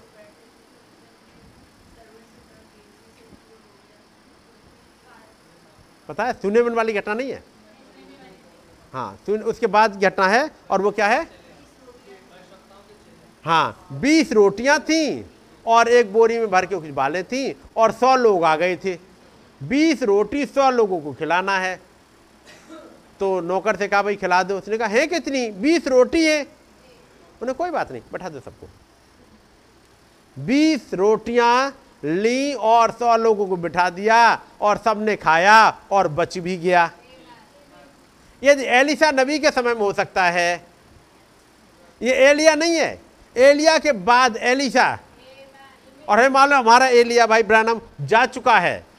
तो अब एलिसा के समय में भी घटी हैं घटनाएँ। जो आप वहाँ संडे के दिन सुन रहे हैं वो सब वो घटनाएँ वो हैं जो एलिसा के साथ घट रही हैं। एलिसा कर रहे हैं। अब एलिया नहीं एलिया की ही आत्मा अब एलिशा में चल रही है। हमारा एलिया 1965 में चला गया। है नहीं? ये ब्रेड एंड फ़िश कैसे बढ़ती है? मैं पूछूँगा आपको इब्रानियों 11 अध्याय। आपको पढ़ने में कितने दिन लगेंगे? एक दिन? एक घंटा? इब्रानियों 11 कितना टाइम लगेगा? एक दिन, एक घंटे में पढ़ लेंगे। उससे भी कम में पढ़ लेंगे। दस मिनट मान लो, एक घंटा मान लें। और उसके बाद कितना समझ लेंगे? पूछो, उस चैप्टर में पूरा एक साल। और वो भी हर मीटिंग लगभग ऑन एवरेज तीन घंटे की तो होती है। कभी साढ़े तीन, कभी चार। और आप आप आधा घंटा निकाल दो उसके लिए। लीडिंग के लिए प्रेयर के लिए आधा घंटा जो होता नहीं है पंद्रह बीस मिनट की होती है। और आप आधा घंटा निकाल दो। और लगभग वो चार घंटे जाते आप साढ़े तीन घंटे मान लो और आधा घंटा निकाल के तीन घंटे की मान लो। तीन घंटे की मीटिंग पिछले आ, साल से स्टार्ट हुए और एक साल में कम से कम बावन संडे तो पड़ेंगे ही। Fifty two Sunday. बावन संडे हो सकता है मान लो एक आध मिस रहा हो नहीं हो पाए हो। वैसे वो फरवरी से स्टार्ट हुआ था शायद वो, और हम मई में आ गए हैं। एक महीना, एक साल, तीन महीना हो गए। तो तेरह संडे और जोड़ लो। पचास, साठ साठ संडे तो हो गए। हर मीटिंग तीन घंटे की। साठ संडे इंटू तीन घंटे। 180 घंटे हो गए हैं। या देखा जाए तो पूरा साल हो गया है। अभी भी इब्रानी ग्यारह नहीं खत्म हो रहा। ये कितना गुना मल्टीप्लाई हो गया। जो आप एक घंटे में कर लोगे, यहाँ तो 160 घंटे तो हो गए। 180 घंटे। क्या नहीं? और अभी खत्म नहीं हो पा रहा है। ये फ़िश एंड ब्रेड बढ़ गई थी। और आज भी ऐसे ही बढ़ती जाती है। यहाँ पर दरार दिखती नहीं है। नबी की गुफा बाहर से किसी को नहीं दिखती थी। लेकिन नबी गए उसमें, उस गुफा में कभी भी ऐसी सीधे सीधे नहीं घुसा जाता था। उस गुफा में घुसने का तरीका क्या था? वो गए और चुपचाप लेटे और घुस गए। ऐसे ही था ना? लेट के अंदर घुसना होता था उस गुफा में। तब गुफा मिली और उस गुफा में फिर वो दूत आके मिला। तो इस बचन में आपको जब गुफा में घुसना है तो कैसे घुसोगे? पहले सर को नीचे झुका लेना, घुटनों के बल आ जाना, तब वो गुफा आपको मिल जाएगी यहाँ पर दूत आके मिल जाएगा। आप गर्दन ऊँचे करके आप नहीं घुसा सकते घुस सकते। ऊँची गर्दन करके कि मुझे सब कुछ आता है, आपको कुछ नहीं मिलेगा। इस गुफा में घुसने के लिए आपको गर्दन नीचे करके घुसना पड़ेगा। चलिएगा। किसी ने कहा, वो तो मसीहा है। और वहाँ पर आगे वो बात कर रहे हैं। किसी ने कहा होगा कि हम देख सकते हैं, भले ही हम अनपढ़ लोग हैं लेकिन हम यहाँ नदी के मछुआरे हैं, लेकिन एक बात जान सकते हैं कि उसकी पहचान खुदा के द्वारा की कराई गई है कि वो ही मसीहा है। क्यों बुद्धिजीवी लोग इसे नहीं देख पाते हैं? और वो डिस्कस करने लगे उनका एटीट्यूड को लेकर के। तब नबी कहते हैं, एक ने कहा, उसमें से उस दिन में कुछ लोग तो हो सकता है उनका वार्तालाप कुछ इस प्रकार का हो। कुछ लोग जो वहाँ से चले गए थे दिन की बातचीत को सुन के तुम जानते हो? आज मैंने लोगों के झुंड से वहाँ नीचे बात करी थी और उसने उस मछली को वापस रोटियाँ और मछलियाँ बढ़ा दी थी। मैं उनसे कुछ से बात कर रहा था। उन्होंने कहा, वो यहवा को छोड़, और कुछ नहीं हो सकता। वो यवा ही था। कुछ की गवाही ये भी थी कि वो यवा ही था। जिसने इसराइल की संतान के लिए स्वर्ग से रोटियाँ बरसाई थी और कोई मनुष्य इसके समान समान नहीं बोला। इस मनुष्य को तो मसीहा होना चाहिए और मसीहा एक नबी होता है। ये सब तरह की चल रही बातें। कुछ ने कहा, नहीं, वो तो एक भाभी बताने वाला है। वे जानते थे कि उसका जीवन बड़ा ही रहस्यपूर्ण था, क्योंकि वो सीधा लोगों के हृदयों के अंदर देख सकता था। यीशु मसीह, ये हृदय के अंदर देख सकते थे। वो ठीक ठीक उन्हें बता सकता था कि वो क्या कर रहे थे, उन्होंने क्या किया था, उनकी समस्या क्या थी और क्या घटित होगा। ये सब बताते हुए तब नबी एक बात कहते हैं। आप देखिएगा, दो आत्माएँ इतनी समानता में होंगी, इतनी समीपता में होंगी कि यदि संभव हो सके तो चुने हुओं को भी भरमा दे। यदि वे चुने हुए हैं तो वो उन्हें नहीं भरमा पाएगा। तो उसकी पूरी कोशिश क्या है? चुने हुओं को भी भरमा दे। इतनी समानता में होगा। उसका मतलब जो चुना हुआ नहीं है, वो बड़े आराम से उस धोखे में आ जाएगा।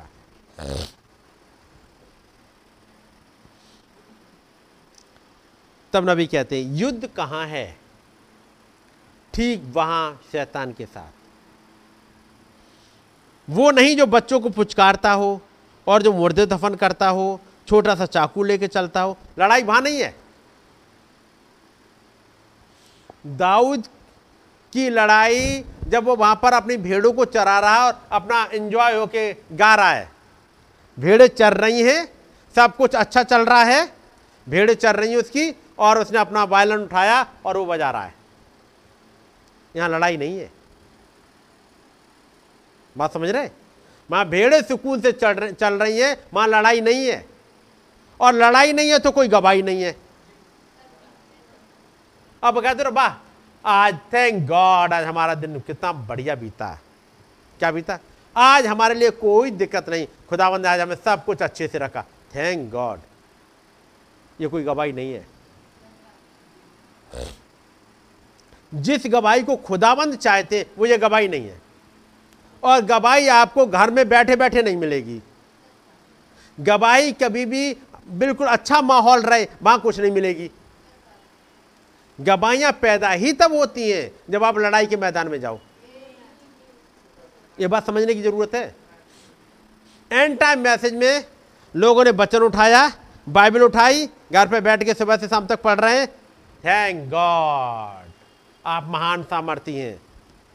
खुदा पूछेगा सामर्थ्य वाले काम देखे क्या तुमने कहा? सामर्थ्य काम तुमने देखे ही नहीं। तुम गवाही दे रहे हो ना, ये हवा में है। रियल गवाही तो तब आएगी, जब आप लड़ाई के मैदान में जाओगे। उस दाऊद के भाइयों से बात करो तो बताएँगे, हमारे पास महान खुदा है। वो हमारा यहवा निशी है। वो हमारी लड़ाई को लड़ता है, क्योंकि हरेक इसराइल को पता है। हरेक इसराइल को यह पता है कि वो यवा निशी है, वो यवा राफा है। मेरी बात समझ रहे हैं? साउल से पूछो, वो कहेंगे हाँ वो हमारा युवा राफा है, वो हमारा युवा निसी है, वो हमारा युवा शालोम है युवा जायरे है। बहुत बढ़िया बात है। बहुत अच्छी गवाहियाँ हैं तुम्हारी। ज़िंदगी से ढेर सारी बातें निकल रही हैं। लेकिन जब गोलियाँ सामने आ गया तो कहा गया वो यवा निसी कोई पूछेगा, ब्रदर साउल, आप एक मिनट रुको। आप कहते थे यहोवा निसी है। वो कहाँ है वो लड़ाई को लड़ने वाला खुदाबंद? अब मुँह नीचे करके चुपचाप निकल जाएँगे। अब यहाँ पर कन्नी काटेंगे।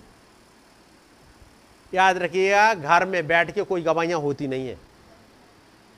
गवाहियाँ तब होती जब आप युद्ध के मोर्चे पर जाओ। और युद्ध का मोर्चा जैसे ही आप चलोगे, गवाहियाँ देने, वचन शेयर करने, कुछ खुदावंत के लिए करने तो आएगा लड़ाई का मोर्चा। नबी कहते युद्ध है कहाँ? ठीक वहाँ शैतान के बीच, साथ। वहाँ नहीं, यहाँ पे वो मुर्दे दफन कर रहा हो, या बच्चों को पुचकारता हो, वहाँ नहीं। परंतु वो जो दोनों हाथों में तलवार लिए हुए ठीक मोर्चे पर हो। यही है वो यही है वो चीज़ जो मान्य है।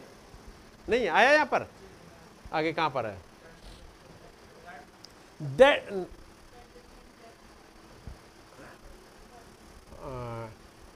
हाँ that is the thing that count ये होती है गिनती। वो दाऊद न जाने कितने सालों से अपनी भेड़ बकरियाँ चरा रहा है। जब वो साउल के पास पहुंचेगा तो गवाही कौन सी देगा? आपको मालूम है? मुझे दस साल हो गए अपनी भेड़ों को चराते हुए। उन्होंने कहा, अच्छी बात है। और बताओ, उस गोलियत को मार लोगे? मैं ट्राई कर सकता हूँ, देखता हूँ, हो सकता है मैंने चरवाई करी है। ये कोई गवाही नहीं थी। गवाही क्या थी? जब वो सिंह मेरे मेमने को चुरा ले गया उठा ले गया जब मैंने उसका पीछा करके मारा ये थी गवाही उत्पन्न हुई। जब भालू मेरे ए, मेमने को ले गया मैंने उसके पीछा किया उसे केस पकड़ के मारा। ये थी गवाहियाँ। गवाहियाँ ये नहीं थी मैं इतने दिनों से चरबहा रहा हूँ। नहीं जी ये कोई गवाही नहीं है। गवाही तो जब लड़ाई के मैदान में जाओ तब मिलेगी। जब इसराइली मिस्र से निकल के आ रहे थे, जंगल में भी आ गए, वो यहोवा निशी प्रकट ही नहीं हुआ नाम। यहोवा नसी प्रकट ही जब होगा जब लड़ाई आए एक। बात समझ रहे? वो खुदाबंद यहोवा निसी अपना नाम प्रकट ही जब करेगा, जब लड़ाई पे हो, आपकी ज़िंदगी में गवाही आएगी जब जब एक लड़ाई के मैदान में आओ। यही है वो जहाँ युद्ध की गर्मी पाई जाती है। यही है वो काउंट होता है। That is the thing that count that is where the heat of the battle is on that is where the enemy stand वहाँ दुश्मन खड़ा होता है। दुश्मन से कभी लड़ाई करने नहीं गए। मेरे पास बहुत गवाहियाँ हैं। मैं पूछूँगा किस बात की? गवाहियों के लिए फिर एक बैटल में जाना तो पड़ेगा ही। कि नहीं? चलिएगा। कुछ कुछ बातें मैं आपके सामने रख दे रहा हूँ, ताकि जब आप निकलोगे, गवाहियाँ देने, वचन को लेके, घर में बैठ के कुछ नहीं होता। ज़िंदगी भर बैठे रह जाओ, कुछ नहीं होगा। जो मैदान में गया और जब दुश्मन से लड़ाई हुई वो ही घटना यहाँ लिखी हैं। मेरी बात समझ रहे हैं? वो घटनाएँ लिखी हैं कि कब कब लड़ाई हुई। जब अब्राहम को खुदाबंद ने बुला लिया। अब्राहम आए और हारान में रुक गए। कितनी आयतें लिखी वहाँ के लिए? कुछ नहीं लिखा। वहाँ तो लिखा है कि तारा लेके चला और हारान में आके रुक गए। खुदाबंद ने कहा, अब चलो, हारान से कनान में। तो हारान से आए, कनान में आ गए। लिखा है, और खुदाबंद ने कहा, इब्राहिम यहाँ से निकल चल। और वो अपने भतीजे लूत को लेकर के हारान के लिए, हारान से निकल के कनान के लिए चल दिया और कनान देश में आ भी गए। बस खत्म। इतने में लिख दिया और कनान देश में आ भी गए, पहुँच गए। चौथी या पांचवी आयत में कनान देश में आ गए। अब आप आओ, अब आई जगह लड़ाई की। अब करोगे खुदाबंद क्या? वो लिखा जाएगा। बाकी कितने साल गुजार दिए तो कुछ लिखा ही नहीं। वो लिखा जा रहा है जो आप कर रहे हो खुदाबंद के लिए। घर में बैठ के पढ़ते रहे, घर में बैठ के केवल दुआ करते रहे, वो काउंट हो ही नहीं रहा। ये बड़ा अजीब सा लगेगा। हमने तो बहुत बढ़िया ज़िंदगी बिताई। हाँ बिताई होगी। गवाही बताओ। हमारे पास गवाही है कि हमारे पास कोई बीमारी नहीं आई। हमारे पास ये गवाही है कि हम बिल्कुल ठीक रहे। खुदाबंद कहेगा, लड़ाई के मैदान में कब गए थे? वो गवाही बताओ, जब तुम लड़ाई के मैदान में गए, जहाँ में तुम्हारे सामने यवा निशी यवा राफा जवा जायरे जवा शालोम करके प्रकट हुआ। वो कहाँ है? बाइबल में ज़िक्र वो नहीं मिलता कितने लंबे जिए। समगर की ज़िंदगी की एक घटना है कि जब फिलिस्ती आ गए, उसने पैना उठाया और मारने चला गया। ये तो बाइबल में रिकॉर्ड हो गई। बाकी आगे? उसकी वो गवाही यहाँ पर रिकॉर्डेड है कि उसने कुछ किया दुश्मनों को मारा वो हिस्सा यहाँ रिकॉर्ड है। बाकी समगर बहुत बढ़िया आदमी था बहुत अच्छा लड़का था रोज बाइबल पढ़ता था रोज दुआ करता था। ऐसा कहीं लिखा है? नहीं। तो यदि आप चाहो कि इस किताब में आपका नाम मिले तो कौन सा मिलेगा? वैसे सुपर नेचुरल आप पढ़ रहे होगे। वहाँ पे भाई ब्रानम कहाँ रहते थे? फिर घर में कितने बजे उठे और कितने बजे सोए? और बच्चों के साथ कितना खेलते थे? वो सारी घटना लिखी होंगी? वो तो नहीं लिखी होंगी। जब वो मैदान में है, लड़ाई के मैदान में, खुदावंत कैसे डील उनके साथ कर रहे? वो लोगों के साथ कैसे डील कर रहे? हैं कैसे डीमंस निकल जा रही हैं? वो लिखी है वहाँ। तो फिर यदि आप चाहो इस किताब में नाम आपका मिले कहीं तो जो करेक्टर दिए हुए उन्हीं के अकॉर्डिंग आपको आना पड़ेगा। एक लड़ाई के मैदान में। बात मेरी समझे?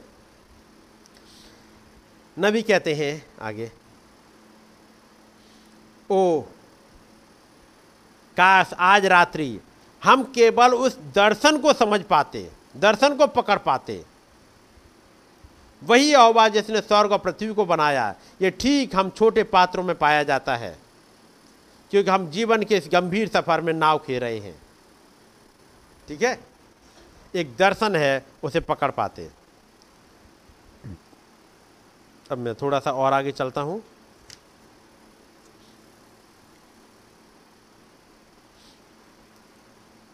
पैरा नंबर अस्सी। ये चलिए इसमें जरा पैंतीस ऐसे पढ़ो। उसी दिन जब साँझ हुई तो उसने चेलों से कहा आओ हम पार चलें। हम्म, और वे भीड़ को छोड़कर जैसा वह था वैसा ही उसे नाव पर साथ ले चले। हम्म, और उसके साथ और भी नावें थी। हम्म। तब बड़ी आंधी आई। और वो अपनी गवाहियाँ देते रहे। एक दूसरे से बचन ऐसे शेयर करते रहे। वो यहाँ लिखे ही नहीं है। वो तो नबी बता रहे हैं यहाँ पे। जब मैसेज पढ़ोगे तो मिलेगा। यहाँ पे लिखा है इसमें? मरकुस ने लिखा, वो कितने घंटे बातचीत करते रहे? नहीं। कौन सी घटना लिखी है? अब आंधी आई। बीच वाला हिस्सा कहाँ गया? अब आंधी आई, अब आया लड़ाई का मैदान। अब आई वो असली गर्मी, लड़ाई वाली, जब आंधी आ गई। अब क्या करोगे? अब वहाँ पर लिखा है तब बड़ी आंधी आई हम्म, और लहरें नाव पर यहाँ तक लगी हम्म, कि वह पानी से भरी जाती थी। हम्म, पर वह आप पीछे पिछले भाग में गद्दी पर सो रहा था। तब उन्होंने उसे जगाकर उससे कहा हे गुरु क्या तुझे चिंता नहीं कि हम नष्ट हुए जाते हैं? ये थी असली बात। अब यहाँ पर बातचीत चल रही है उनकी अपनी गवाहियाँ दे रहे हैं। अब एट्टी वन पैरा। इसी प्रकार से वे चेले, जो उन्होंने देखा था, वे इसके विषय में चर्चा कर रहे थे, और तब अचानक परेशानी उठ खड़ी हुई। अगला सेंटेंस सुनिएगा। 82 पैरा। ये शैतान है। ये आपको इस पर बहुत अधिक देर तक टिके रहने नहीं देगा। जहाँ आप गवाहियों के लिए चले, वो हाजिर लड़ाई के लिए। जब आप यीशु के विषय में बात करें और उसके कार्यों के विषय में तो वो ठीक वहाँ पर उसमें बिग डालने के लिए वहाँ पर आ जाता है। तब परेशानी उठ खड़ी हुई अचानक से। ये पहले तो कोई अनाउंसमेंट नहीं था कि तूफ़ान आएगा। यहाँ पे कोई अनाउंसमेंट है ही नहीं कि पहले से पता लग जाए मौसम बिगड़ेगा तो नहीं जाएँगे। लेकिन क्या लिखा हुआ है? सैंतीस तब बड़ी आंधी अचानक से आ गई। नबी कहते अचानक से आ गई एक तब परेशानी उठ खड़ी हुई अचानक से। किश्ती डोलने लगी, पाल फटने लगे, पतवारें टूट गईं, नाव में पानी भरने लगा। परेशानी निकट थी। देखिए, ये अचानक हुआ। बचने की सारी आशाएँ चली गईं। यद्यपि उन्होंने उस बड़े ही महान कार्यों को करते देखा था, जब परेशानी आती है तो वे इसके विषय में सब भूल जाते हैं। ये आया लड़ाई का सही माहौल, और लड़ाई का माहौल जब गोलियत आया सामने, एलियाब, अमीनादाब श्यामा अब भागते नज़र आ रहे हैं। लंबे चौड़े हैं। शाउल, तुम कहाँ हो? भाग गए। अबनेर तुम तो हो गए कहीं मैदान में। कहाँ गए? अब दिखाओ असली गर्मी, अब आई है युद्ध की। यहाँ पे जो होगा, यहाँ पे जो खड़ा होगा, उसका नाम लिखा जाएगा। उसके लिए गाना आया साउल ने तो हज़ारों को, पर दाऊद ने लाखों को मारा है। पूछो, दाऊद कितनों को मार के आए थे? उस लड़ाई में दाऊद ने कितनों को मारा था? एक गोलियत को मारा और उसका सर उठा करके लौट आए थे। बाकी तो जैसे ही गोलियत मारा, इसराइली गए। वो जाके मारे, उन्होंने लड़ाई जीती। वो फलिस्तियों से जीत के आए। है नहीं? लेकिन जब स्त्रियों ने गाना स्टार्ट किया, दाऊद मार के आया एक को, और वो ट्रॉफी लिए चला रहा है। अब गाना क्या आ रहा है? साउल ने तो हज़ारों को, पर दाऊद ने लाखों को मारा है। ये लाखों आ कहाँ से गए जी? क्योंकि जितने लोग मारे, उन इसराइलियों ने, फलिस्तियों को दौड़ा दौड़ा के, वो सब लिख गए दाऊद के अकाउंट में। कि ना तो ये योद्धा मरता और ना बाकी भी आती चालीस दिन तो हम यही देख रहे हैं। लेकिन अब वो मार रहे इसराइली। लेकिन एक योद्धा है, जिसे योद्धा कहा जाए। जो रियल योद्धा कहलाने लायक है, वो कौन है? दाऊद। साउल नहीं। अबनेर नहीं। अमीनादाब, समा एलिया वो नहीं। योद्धा तो ये है। बाकी अबनेर ने कितनों को मारा? दौड़ा दौड़ा के मारा। हो सकता है अबनेर ने अकेले ही पचास सौ को निपटाया हो, क्योंकि बहुत योद्धा था वो। लेकिन अबनेर के लेखे में एक भी नहीं लिखा गया। क्योंकि रियल योद्धा जो लड़ाई पर खड़ा हुआ था, खुदाबंद की साइड लेके वो था दाऊद। तो याद रखिए, हमारी लड़ाई फिर कैसी होनी चाहिए? और कैसे खड़ा होना चाहिए?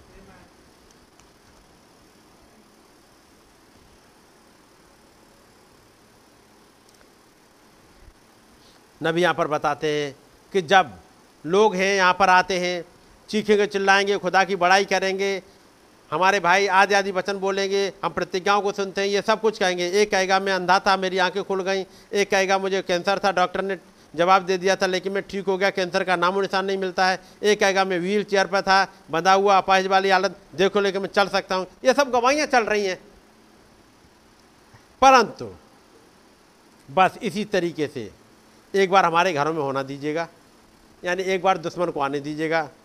तो हम उस सारी महिमा के विषय में भूल जाते यानी लंबी लंबी गवाहियाँ दे दी खुदाबंद ने, ये किया ये किया ये किया। और जब बीमारी आई, एक मुश्किल आई, वो गोलियत आया नबी कहते तो हम सारी महिमा के विषय में भूल जाते कहाँ गई वो सारी गवाहियाँ? कहाँ गई वचन के साथ चलना?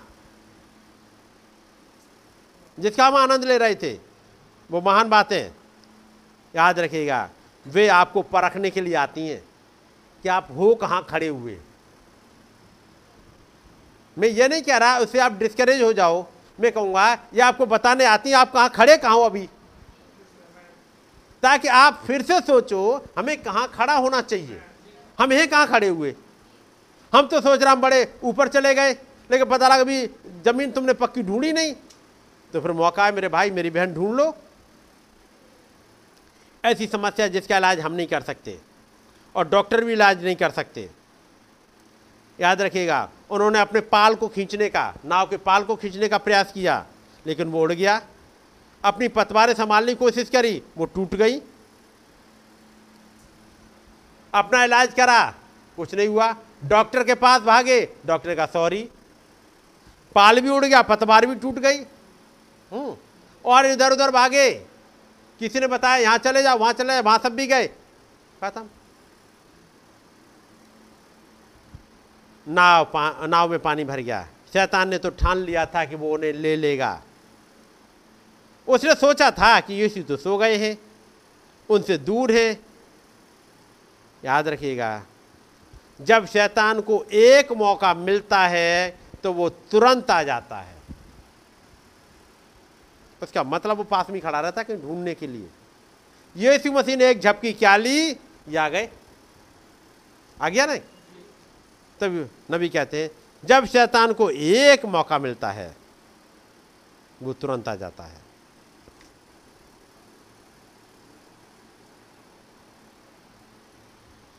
हम परेशानी में पड़ जाते हैं जब ये हमारी ये छोटी सी नाव से आ टकराती है। ये छाल जिसमें हम चलते चले जा रहे हैं, ये कमज़ोर है। कैसे भी? किससे भर गई थी ये? पानी से भर गई।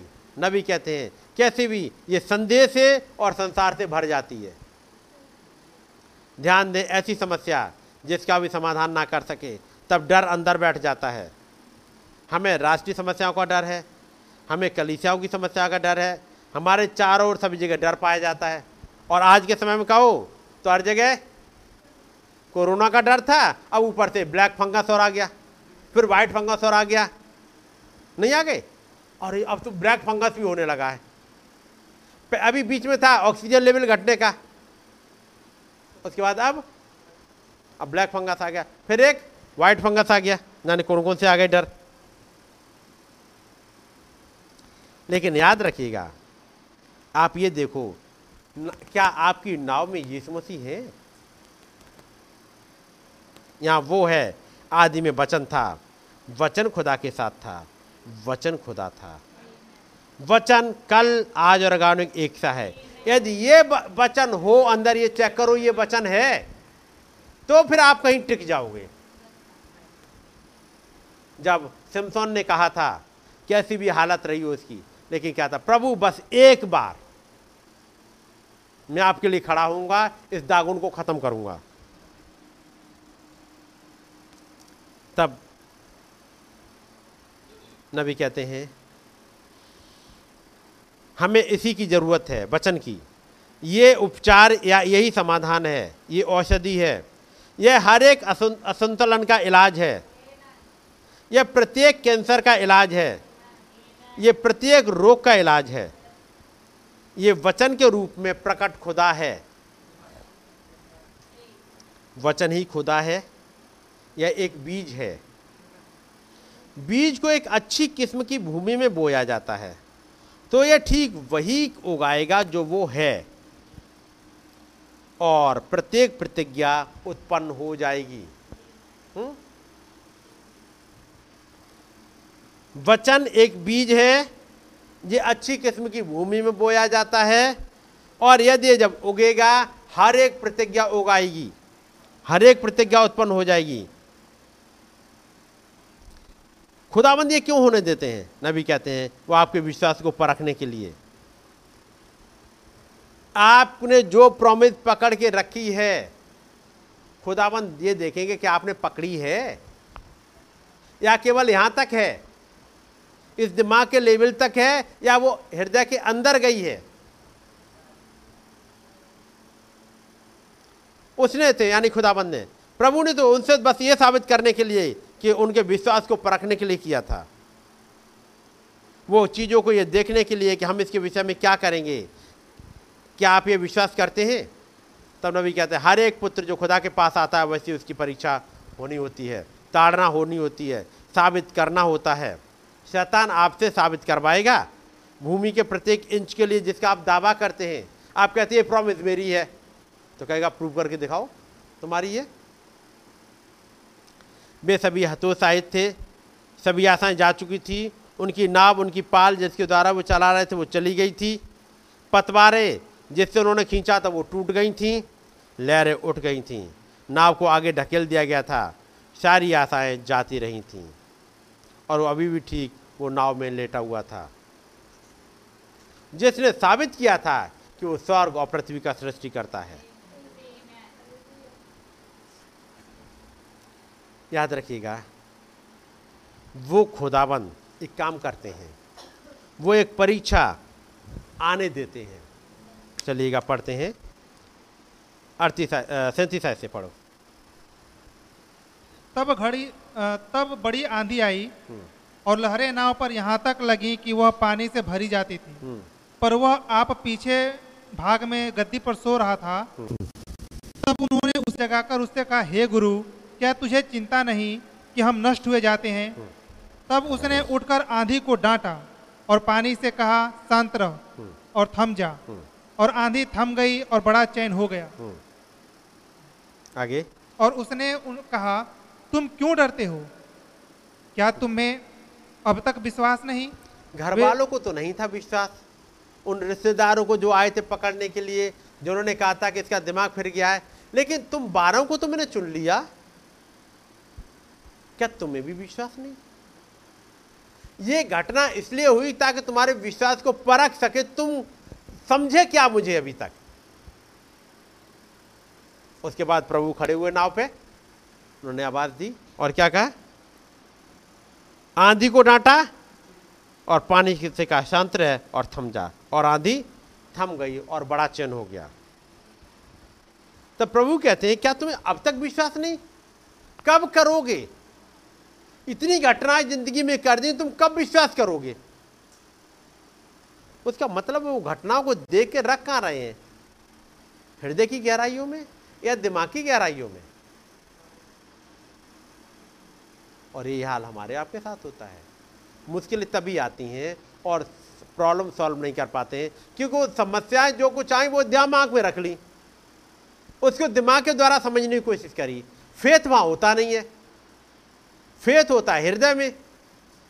सिक्स सेंस चलता है हृदय से, दिमाग से नहीं।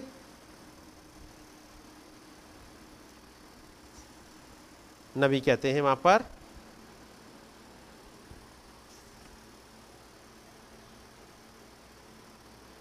यदि आप एक मसीह होने का दावा करते हैं तो बाइबल यहाँ बताती है कि एक मसीह को क्या होना चाहिए। यदि आप कहते हो हम क्रिश्चियन हैं, हम बिलीवर हैं तो बाइबल बताती है कि आपको होना क्या चाहिए? कैसा आपका जीवन होना चाहिए? जीवन का मतलब एक अच्छे जीवन की बात नहीं कर रहा। जीवन का मतलब एक प्रूव्ड जब मुश्किलें आए, दाऊ की तरह खड़े हो पाओ। ध्यान दें, आइए याद रखें, उसने हमारी देहों की भी सृष्टि की है। तो क्या हमारी देहों को भी उसकी बात नहीं माननी होगी? यदि वो क्रिएटर है, पानी को अब वो बात माननी पड़ी, आंधी को माननी पड़ी, क्योंकि वो सृष्टि करता है। तो नबी कहते हैं, जब उसने हमारी देह की सृष्टि की है तो क्या हमारी देहों को भी उसकी बात नहीं माननी होगी? माननी होगी ना? और यदि आपके पास बीमारी आए, इस देह में तो आपको देह से कहना पड़ेगा कि इस बीमारी को निकाल के तुझे भगाना है? ये जो बीमारी आ रही है, इसे निकाल के तुझे भगाना है। खुदा के बचन पे फेथ रख के उसे लड़ाई लड़नी है। तो ये ये देह है, उस बीमारी को भगाएगी। उसे आज्ञा माननी पड़ेगी खुदाबंद के वचन को। आप अपने विचारों को उसे सौंप दें। अपना जीवन उसे सौंप दें। अपना विश्वास उसे सौंप दें। क्या क्या करें? अपने विचार उसे सौंप दें। अपना जीवन उसे सौंप दें। अपना विश्वास उसे सौंप दें। और देखिएगा कि आपकी देह उसे मानेगी जो वो कहता है, यदि आप पियक्कड़ हैं और आप शराब पीना नहीं छोड़ सकते, उस जीवन को उसे सौंप दे और तब देखिएगा, फिर आप नहीं पिएँगे आप उसे सौंपिएगा तो उसे सौंपते नहीं है, अपने आप चलाना चाहते हैं। आप देखिएगा यदि आप धूम्रपान करने के आदि हैं और आपने उसे छोड़ने की कोशिश करी और आप छोड़ नहीं सकते। आप अपनी आदतों को छोड़ नहीं पा रहे। क्या करें? अपने विचार उसे दे दीजिएगा। अब उस उद्धारकर्ता, उस सृष्टिकर्ता की आज्ञा तो देह को माननी पड़ेगी। तो ये दे मानेगी अब और तलब नहीं लगाएगी पीने की। अब और तलब नहीं लगाएगी उसको आ, आ, जैसे भाई लाल एक घटना बताया करते थे और आ, वो कहते थे हो सकता शायद नबी ने कहीं एग्ज़ाम्पल दिया है कहीं पे है शायद। और वो ये था कि एक पियक्कड़ आया बहुत पीता था। नबी ने बताया जिसको भाई लाल बताया करते थे। वो कहीं होगा ऐसा में अभी ऐसे नहीं मिलेगा। आ, तो एक पियक्कड़ था।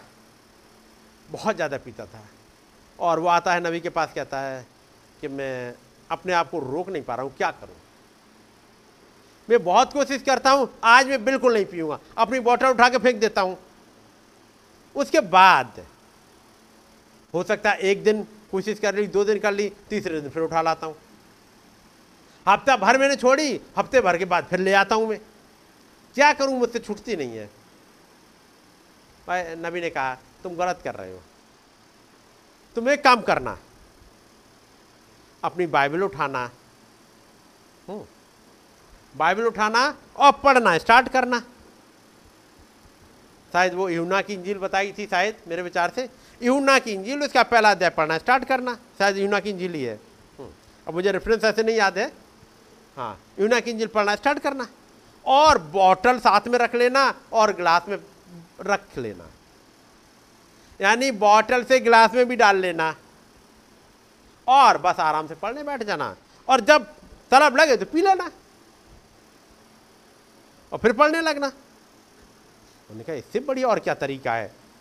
हर एक कोई प्रचारक कहता है, तुम्हें छोड़नी चाहिए, तुम्हें छोड़नी चाहिए, तुम्हें छोड़नी चाहिए। ये बढ़िया प्रचारक मिले। इससे बढ़िया क्या तरीका है? कि जाना घर पे अपनी बाइबल खोलना यूना की इंजिन निकालना और अपनी वहाँ पर बॉटल भी रख लेना और ग्लास भी रख लेना और बस अपना पीना। बोले ठीक है। घर गए उन्हें अपनी बॉटल लाए गिलास लाए उड़ेल ली और उसके बाद अपनी बाइबल उठाई। आदि में वचन था वचन खुदा के साथ था और वचन खुदा था। फिर गिलास की तरफ़ देखा उन्हें ठीक है, वो तो रखा तो है ही सामने। फिर पी लेंगे। और पढ़ते गए। उसके बाद दो चार आयतें पढ़ ली, फिर देखा गिलास की तरफ़। कोई दिक्कत गिलास तो सामने ही है। रोकना थोड़े है, जब ज़रूरत होगी तो पी लेंगे। अब यहाँ तलब उन्हें रोकनी नहीं पड़ रही, क्योंकि सामने ही रखा है। फिर पी लेंगे। और पढ़ते गए। एक पैराग्राफ हो गया, फिर देख लिया। ठीक है। अगला पैराग्राफ पढ़ लिया। एक चैप्टर हो गया फिर दूसरा चैप्टर हो गया। फिर देखा हाँ ठीक है। उसके बाद आगे पढ़ते पढ़ते काफ़ी कुछ पढ़ लिया। कह रहे जी इसमें जो मज़ा है, वो इसमें तो नहीं है। मैं फिर क्या, इसको क्या पीऊँ? फिर इसे ही पढ़ता रहूँ। उन्होंने उसे पढ़ा बॉटल उठाई गिलास उठाया, फेंक आए। और उसके बाद अगले दिन जाके नबी से मिले। नबी ने पूछा और कैसा रहा दिन कितना पिया? उन्होंने कहा मैं फेंक आया क्यों? फेंक क्यों दी तुमने? पी क्यों नहीं? कह रहा है उससे कहीं ज़्यादा मुझे तलब अब दूसरी लग गई है। ये देख तलब तो लगे। बात समझ रहे? यदि मेरे और आपको इस बचन की तलब लग जाए तो बाकी सब चीज़ छूट जाएँगी। हर एक चीज़ जो दुनिया की है वो छूट जाएगी। मैं कहूँगा बस आप फ्री होके बैठो माइंड में टेंशन लेके नहीं? अब पता नहीं, अब मुझे जो कोशिश करनी पड़ेगी पीने की, ऐसा मत करो। एक तरीका है जो नबी ने सिखाया, और वो सब कुछ इस बचनों में मिलेगा। क्यों? अब आपने बचन को पढ़ना स्टार्ट कर दिया। जैसे ही बचन को स्टार्ट करा पढ़ना, वो क्रिएटर है। अब ये देह को कंट्रोल उसने कर लिया। अब कहाँ से तलब लगेगी इसकी? काश हमारी देहों का कंट्रोल यदि वो ले ले। तब नबी कहते हैं याद रखिएगा, उसने हमारी देहों की भी सृष्टि की है। तो क्या हमारी देह को उसकी बात नहीं माननी होगी? उसे माननी होगी। तब नबी कहते हैं, यदि आप पेक्कड़ हो, आप शराब पीना मत, नहीं छोड़े तो कोई बात नहीं। उस जीवन को सौंप दे, आप फिर आगे पिएँगे ही नहीं। आप स्मोकिंग करते हैं, नहीं छोड़ सकते, कोई बात नहीं। जी हाँ श्रीमान। परंतु आपको इसे, आप उसको सौंपना होगा। आपको उसका विश्वास करना होगा। उसने हमारी देहों को बनाया। वे उसकी इच्छा भी मानेंगी। यदि आप एक मसीही हैं तो आपको ये करना ही होगा। आप कहते क्या हमारी देहों को आज्ञाकारी बनाता है? ओ मैं विश्वास करता हूँ कि उस पर हमारा अधिकार है। तब आप पूरी तरह से समर्पित है ही नहीं। क्योंकि आप अपने हो ही नहीं। आप मर चुके हो। ठीक है नहीं? ध्यान दें, खुदा हमारी देहों को इतना ज़्यादा आज्ञाकारी बना देते हैं। इतना ज़्यादा। कि उसने संत यूना के छः में अध्याय में कहा, जो वो मेरा मांस खाता और मेरा लहू पीता है, अनंत जीवन उसका है। और मैं उसे अंतिम दिन फिर जला उठाऊँगा। तब नबी कहते हैं, आप क्यों घबराए हुए हैं? इस पुरानी किश्ती के विषय में, इस शरीर के विषय में, जबकि वो इसके अंदर है। यदि वो नहीं है तो आज रात्रि तब तक जाइएगा नहीं, जब तक वो अंदर ना आ जाए। बगैर उसके नाव चलाना बड़ी खतरनाक बात होगी। निश्चय ही आप डूब जाएँगे। परंतु आप डूब नहीं सकते। यदि आप डूब जाएँ, वो आपको फिर से उठा खड़ा करेगा। इससे फ़र्क नहीं पड़ता। वो खुदा है। प्रत्येक सृष्टि को अपनी बात मनवा सकता है। प्रत्येक चीज़ को उसकी बात माननी होती है। सारी प्रकृति को उसकी बात माननी होती है। वो सृष्टि का, प्रकृति का सृष्टि करता है। और तब नबी उस गवाही को देंगे, उन सात दर्शनों का, वो सात दूतों का जब वो दर्शन आया, श्रीमानों की यही समय है, और मैं बस अभी उसको छोड़ते हुए आगे बढ़ रहा हूँ। कोई कहता है, भाई ब्रहणम मैं कैसे आश्वस्त रह सकता हूँ? मैं इसे कैसे जानूँगा? मैं सोचता हूँ यही वो समय है जब संकट आता है, जिसे हम कहते हैं, उन चेलों ने अवश्य कहा होगा, आओ चलकर उसे जगाएँ, आओ चलकर उसे बुलाएँ, आओ उसे दृश्य पर बुलाएँ। मेरे भाई, मेरी बहन, मैं आपसे प्रेम करता हूँ, और याद रखिएगा, मैं आपको सत्य बता रहा हूँ, यदि आप आज रात्रि संकट में हैं यदि मैं कहूँगा, मेरे भाई बहन जितने भी सुन रहे हैं, चाहे यहाँ, चाहे नेट के माध्यम से, मैं ये लाइन सबके लिए पढ़ रहा हूँ। यदि आज रात्रि आप संकट में हैं तो वो बहुत ही नज़दीक है। उसे बस आपके एक बार होठ हिलाने के द्वारा दृश्य पर बुलाया जा सकता है। वो दृश्य पर आ जाएँगे।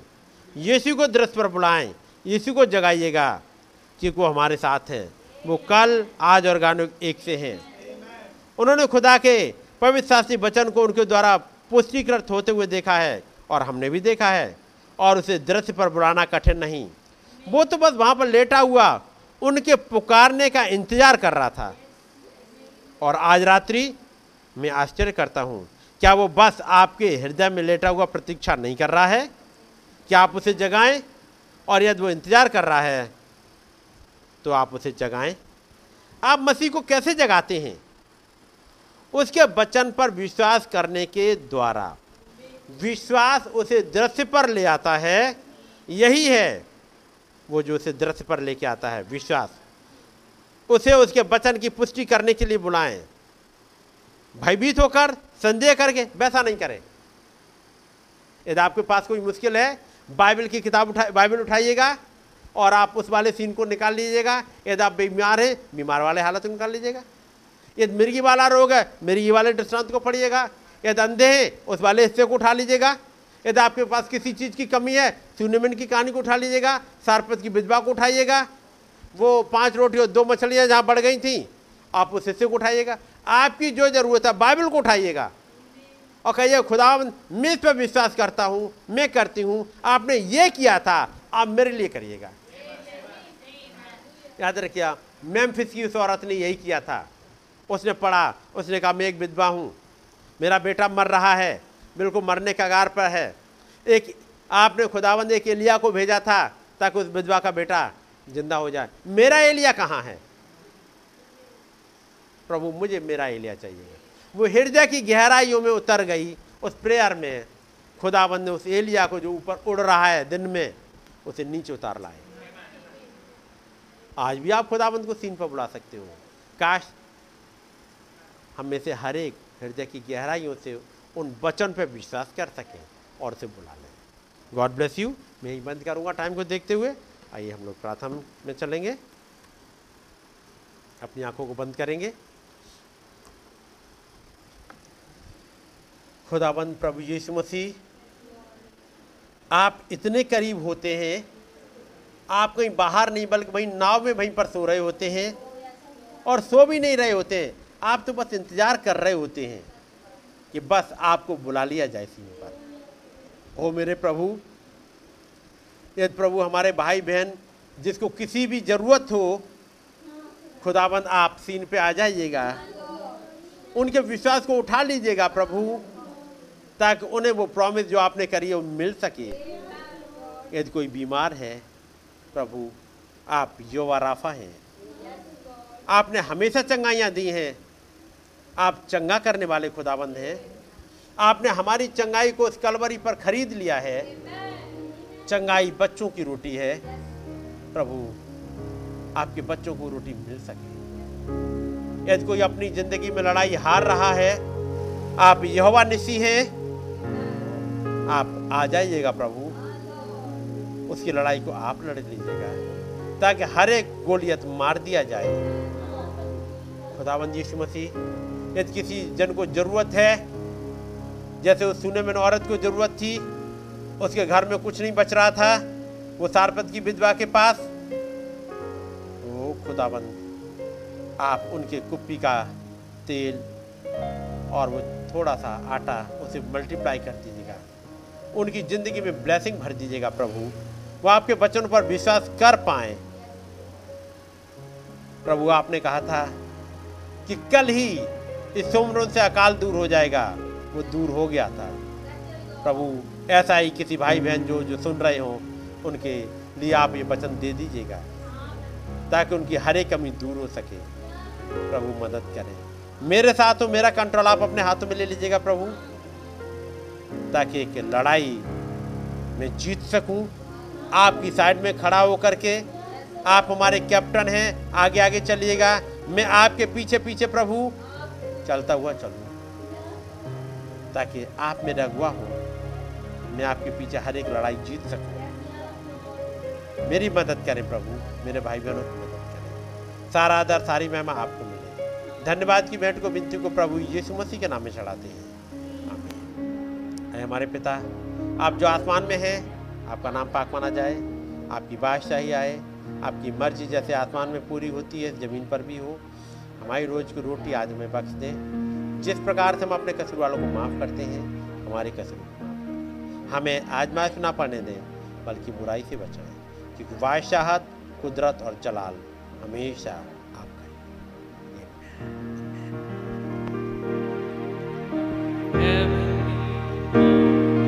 Fright and fear I feel like traveling on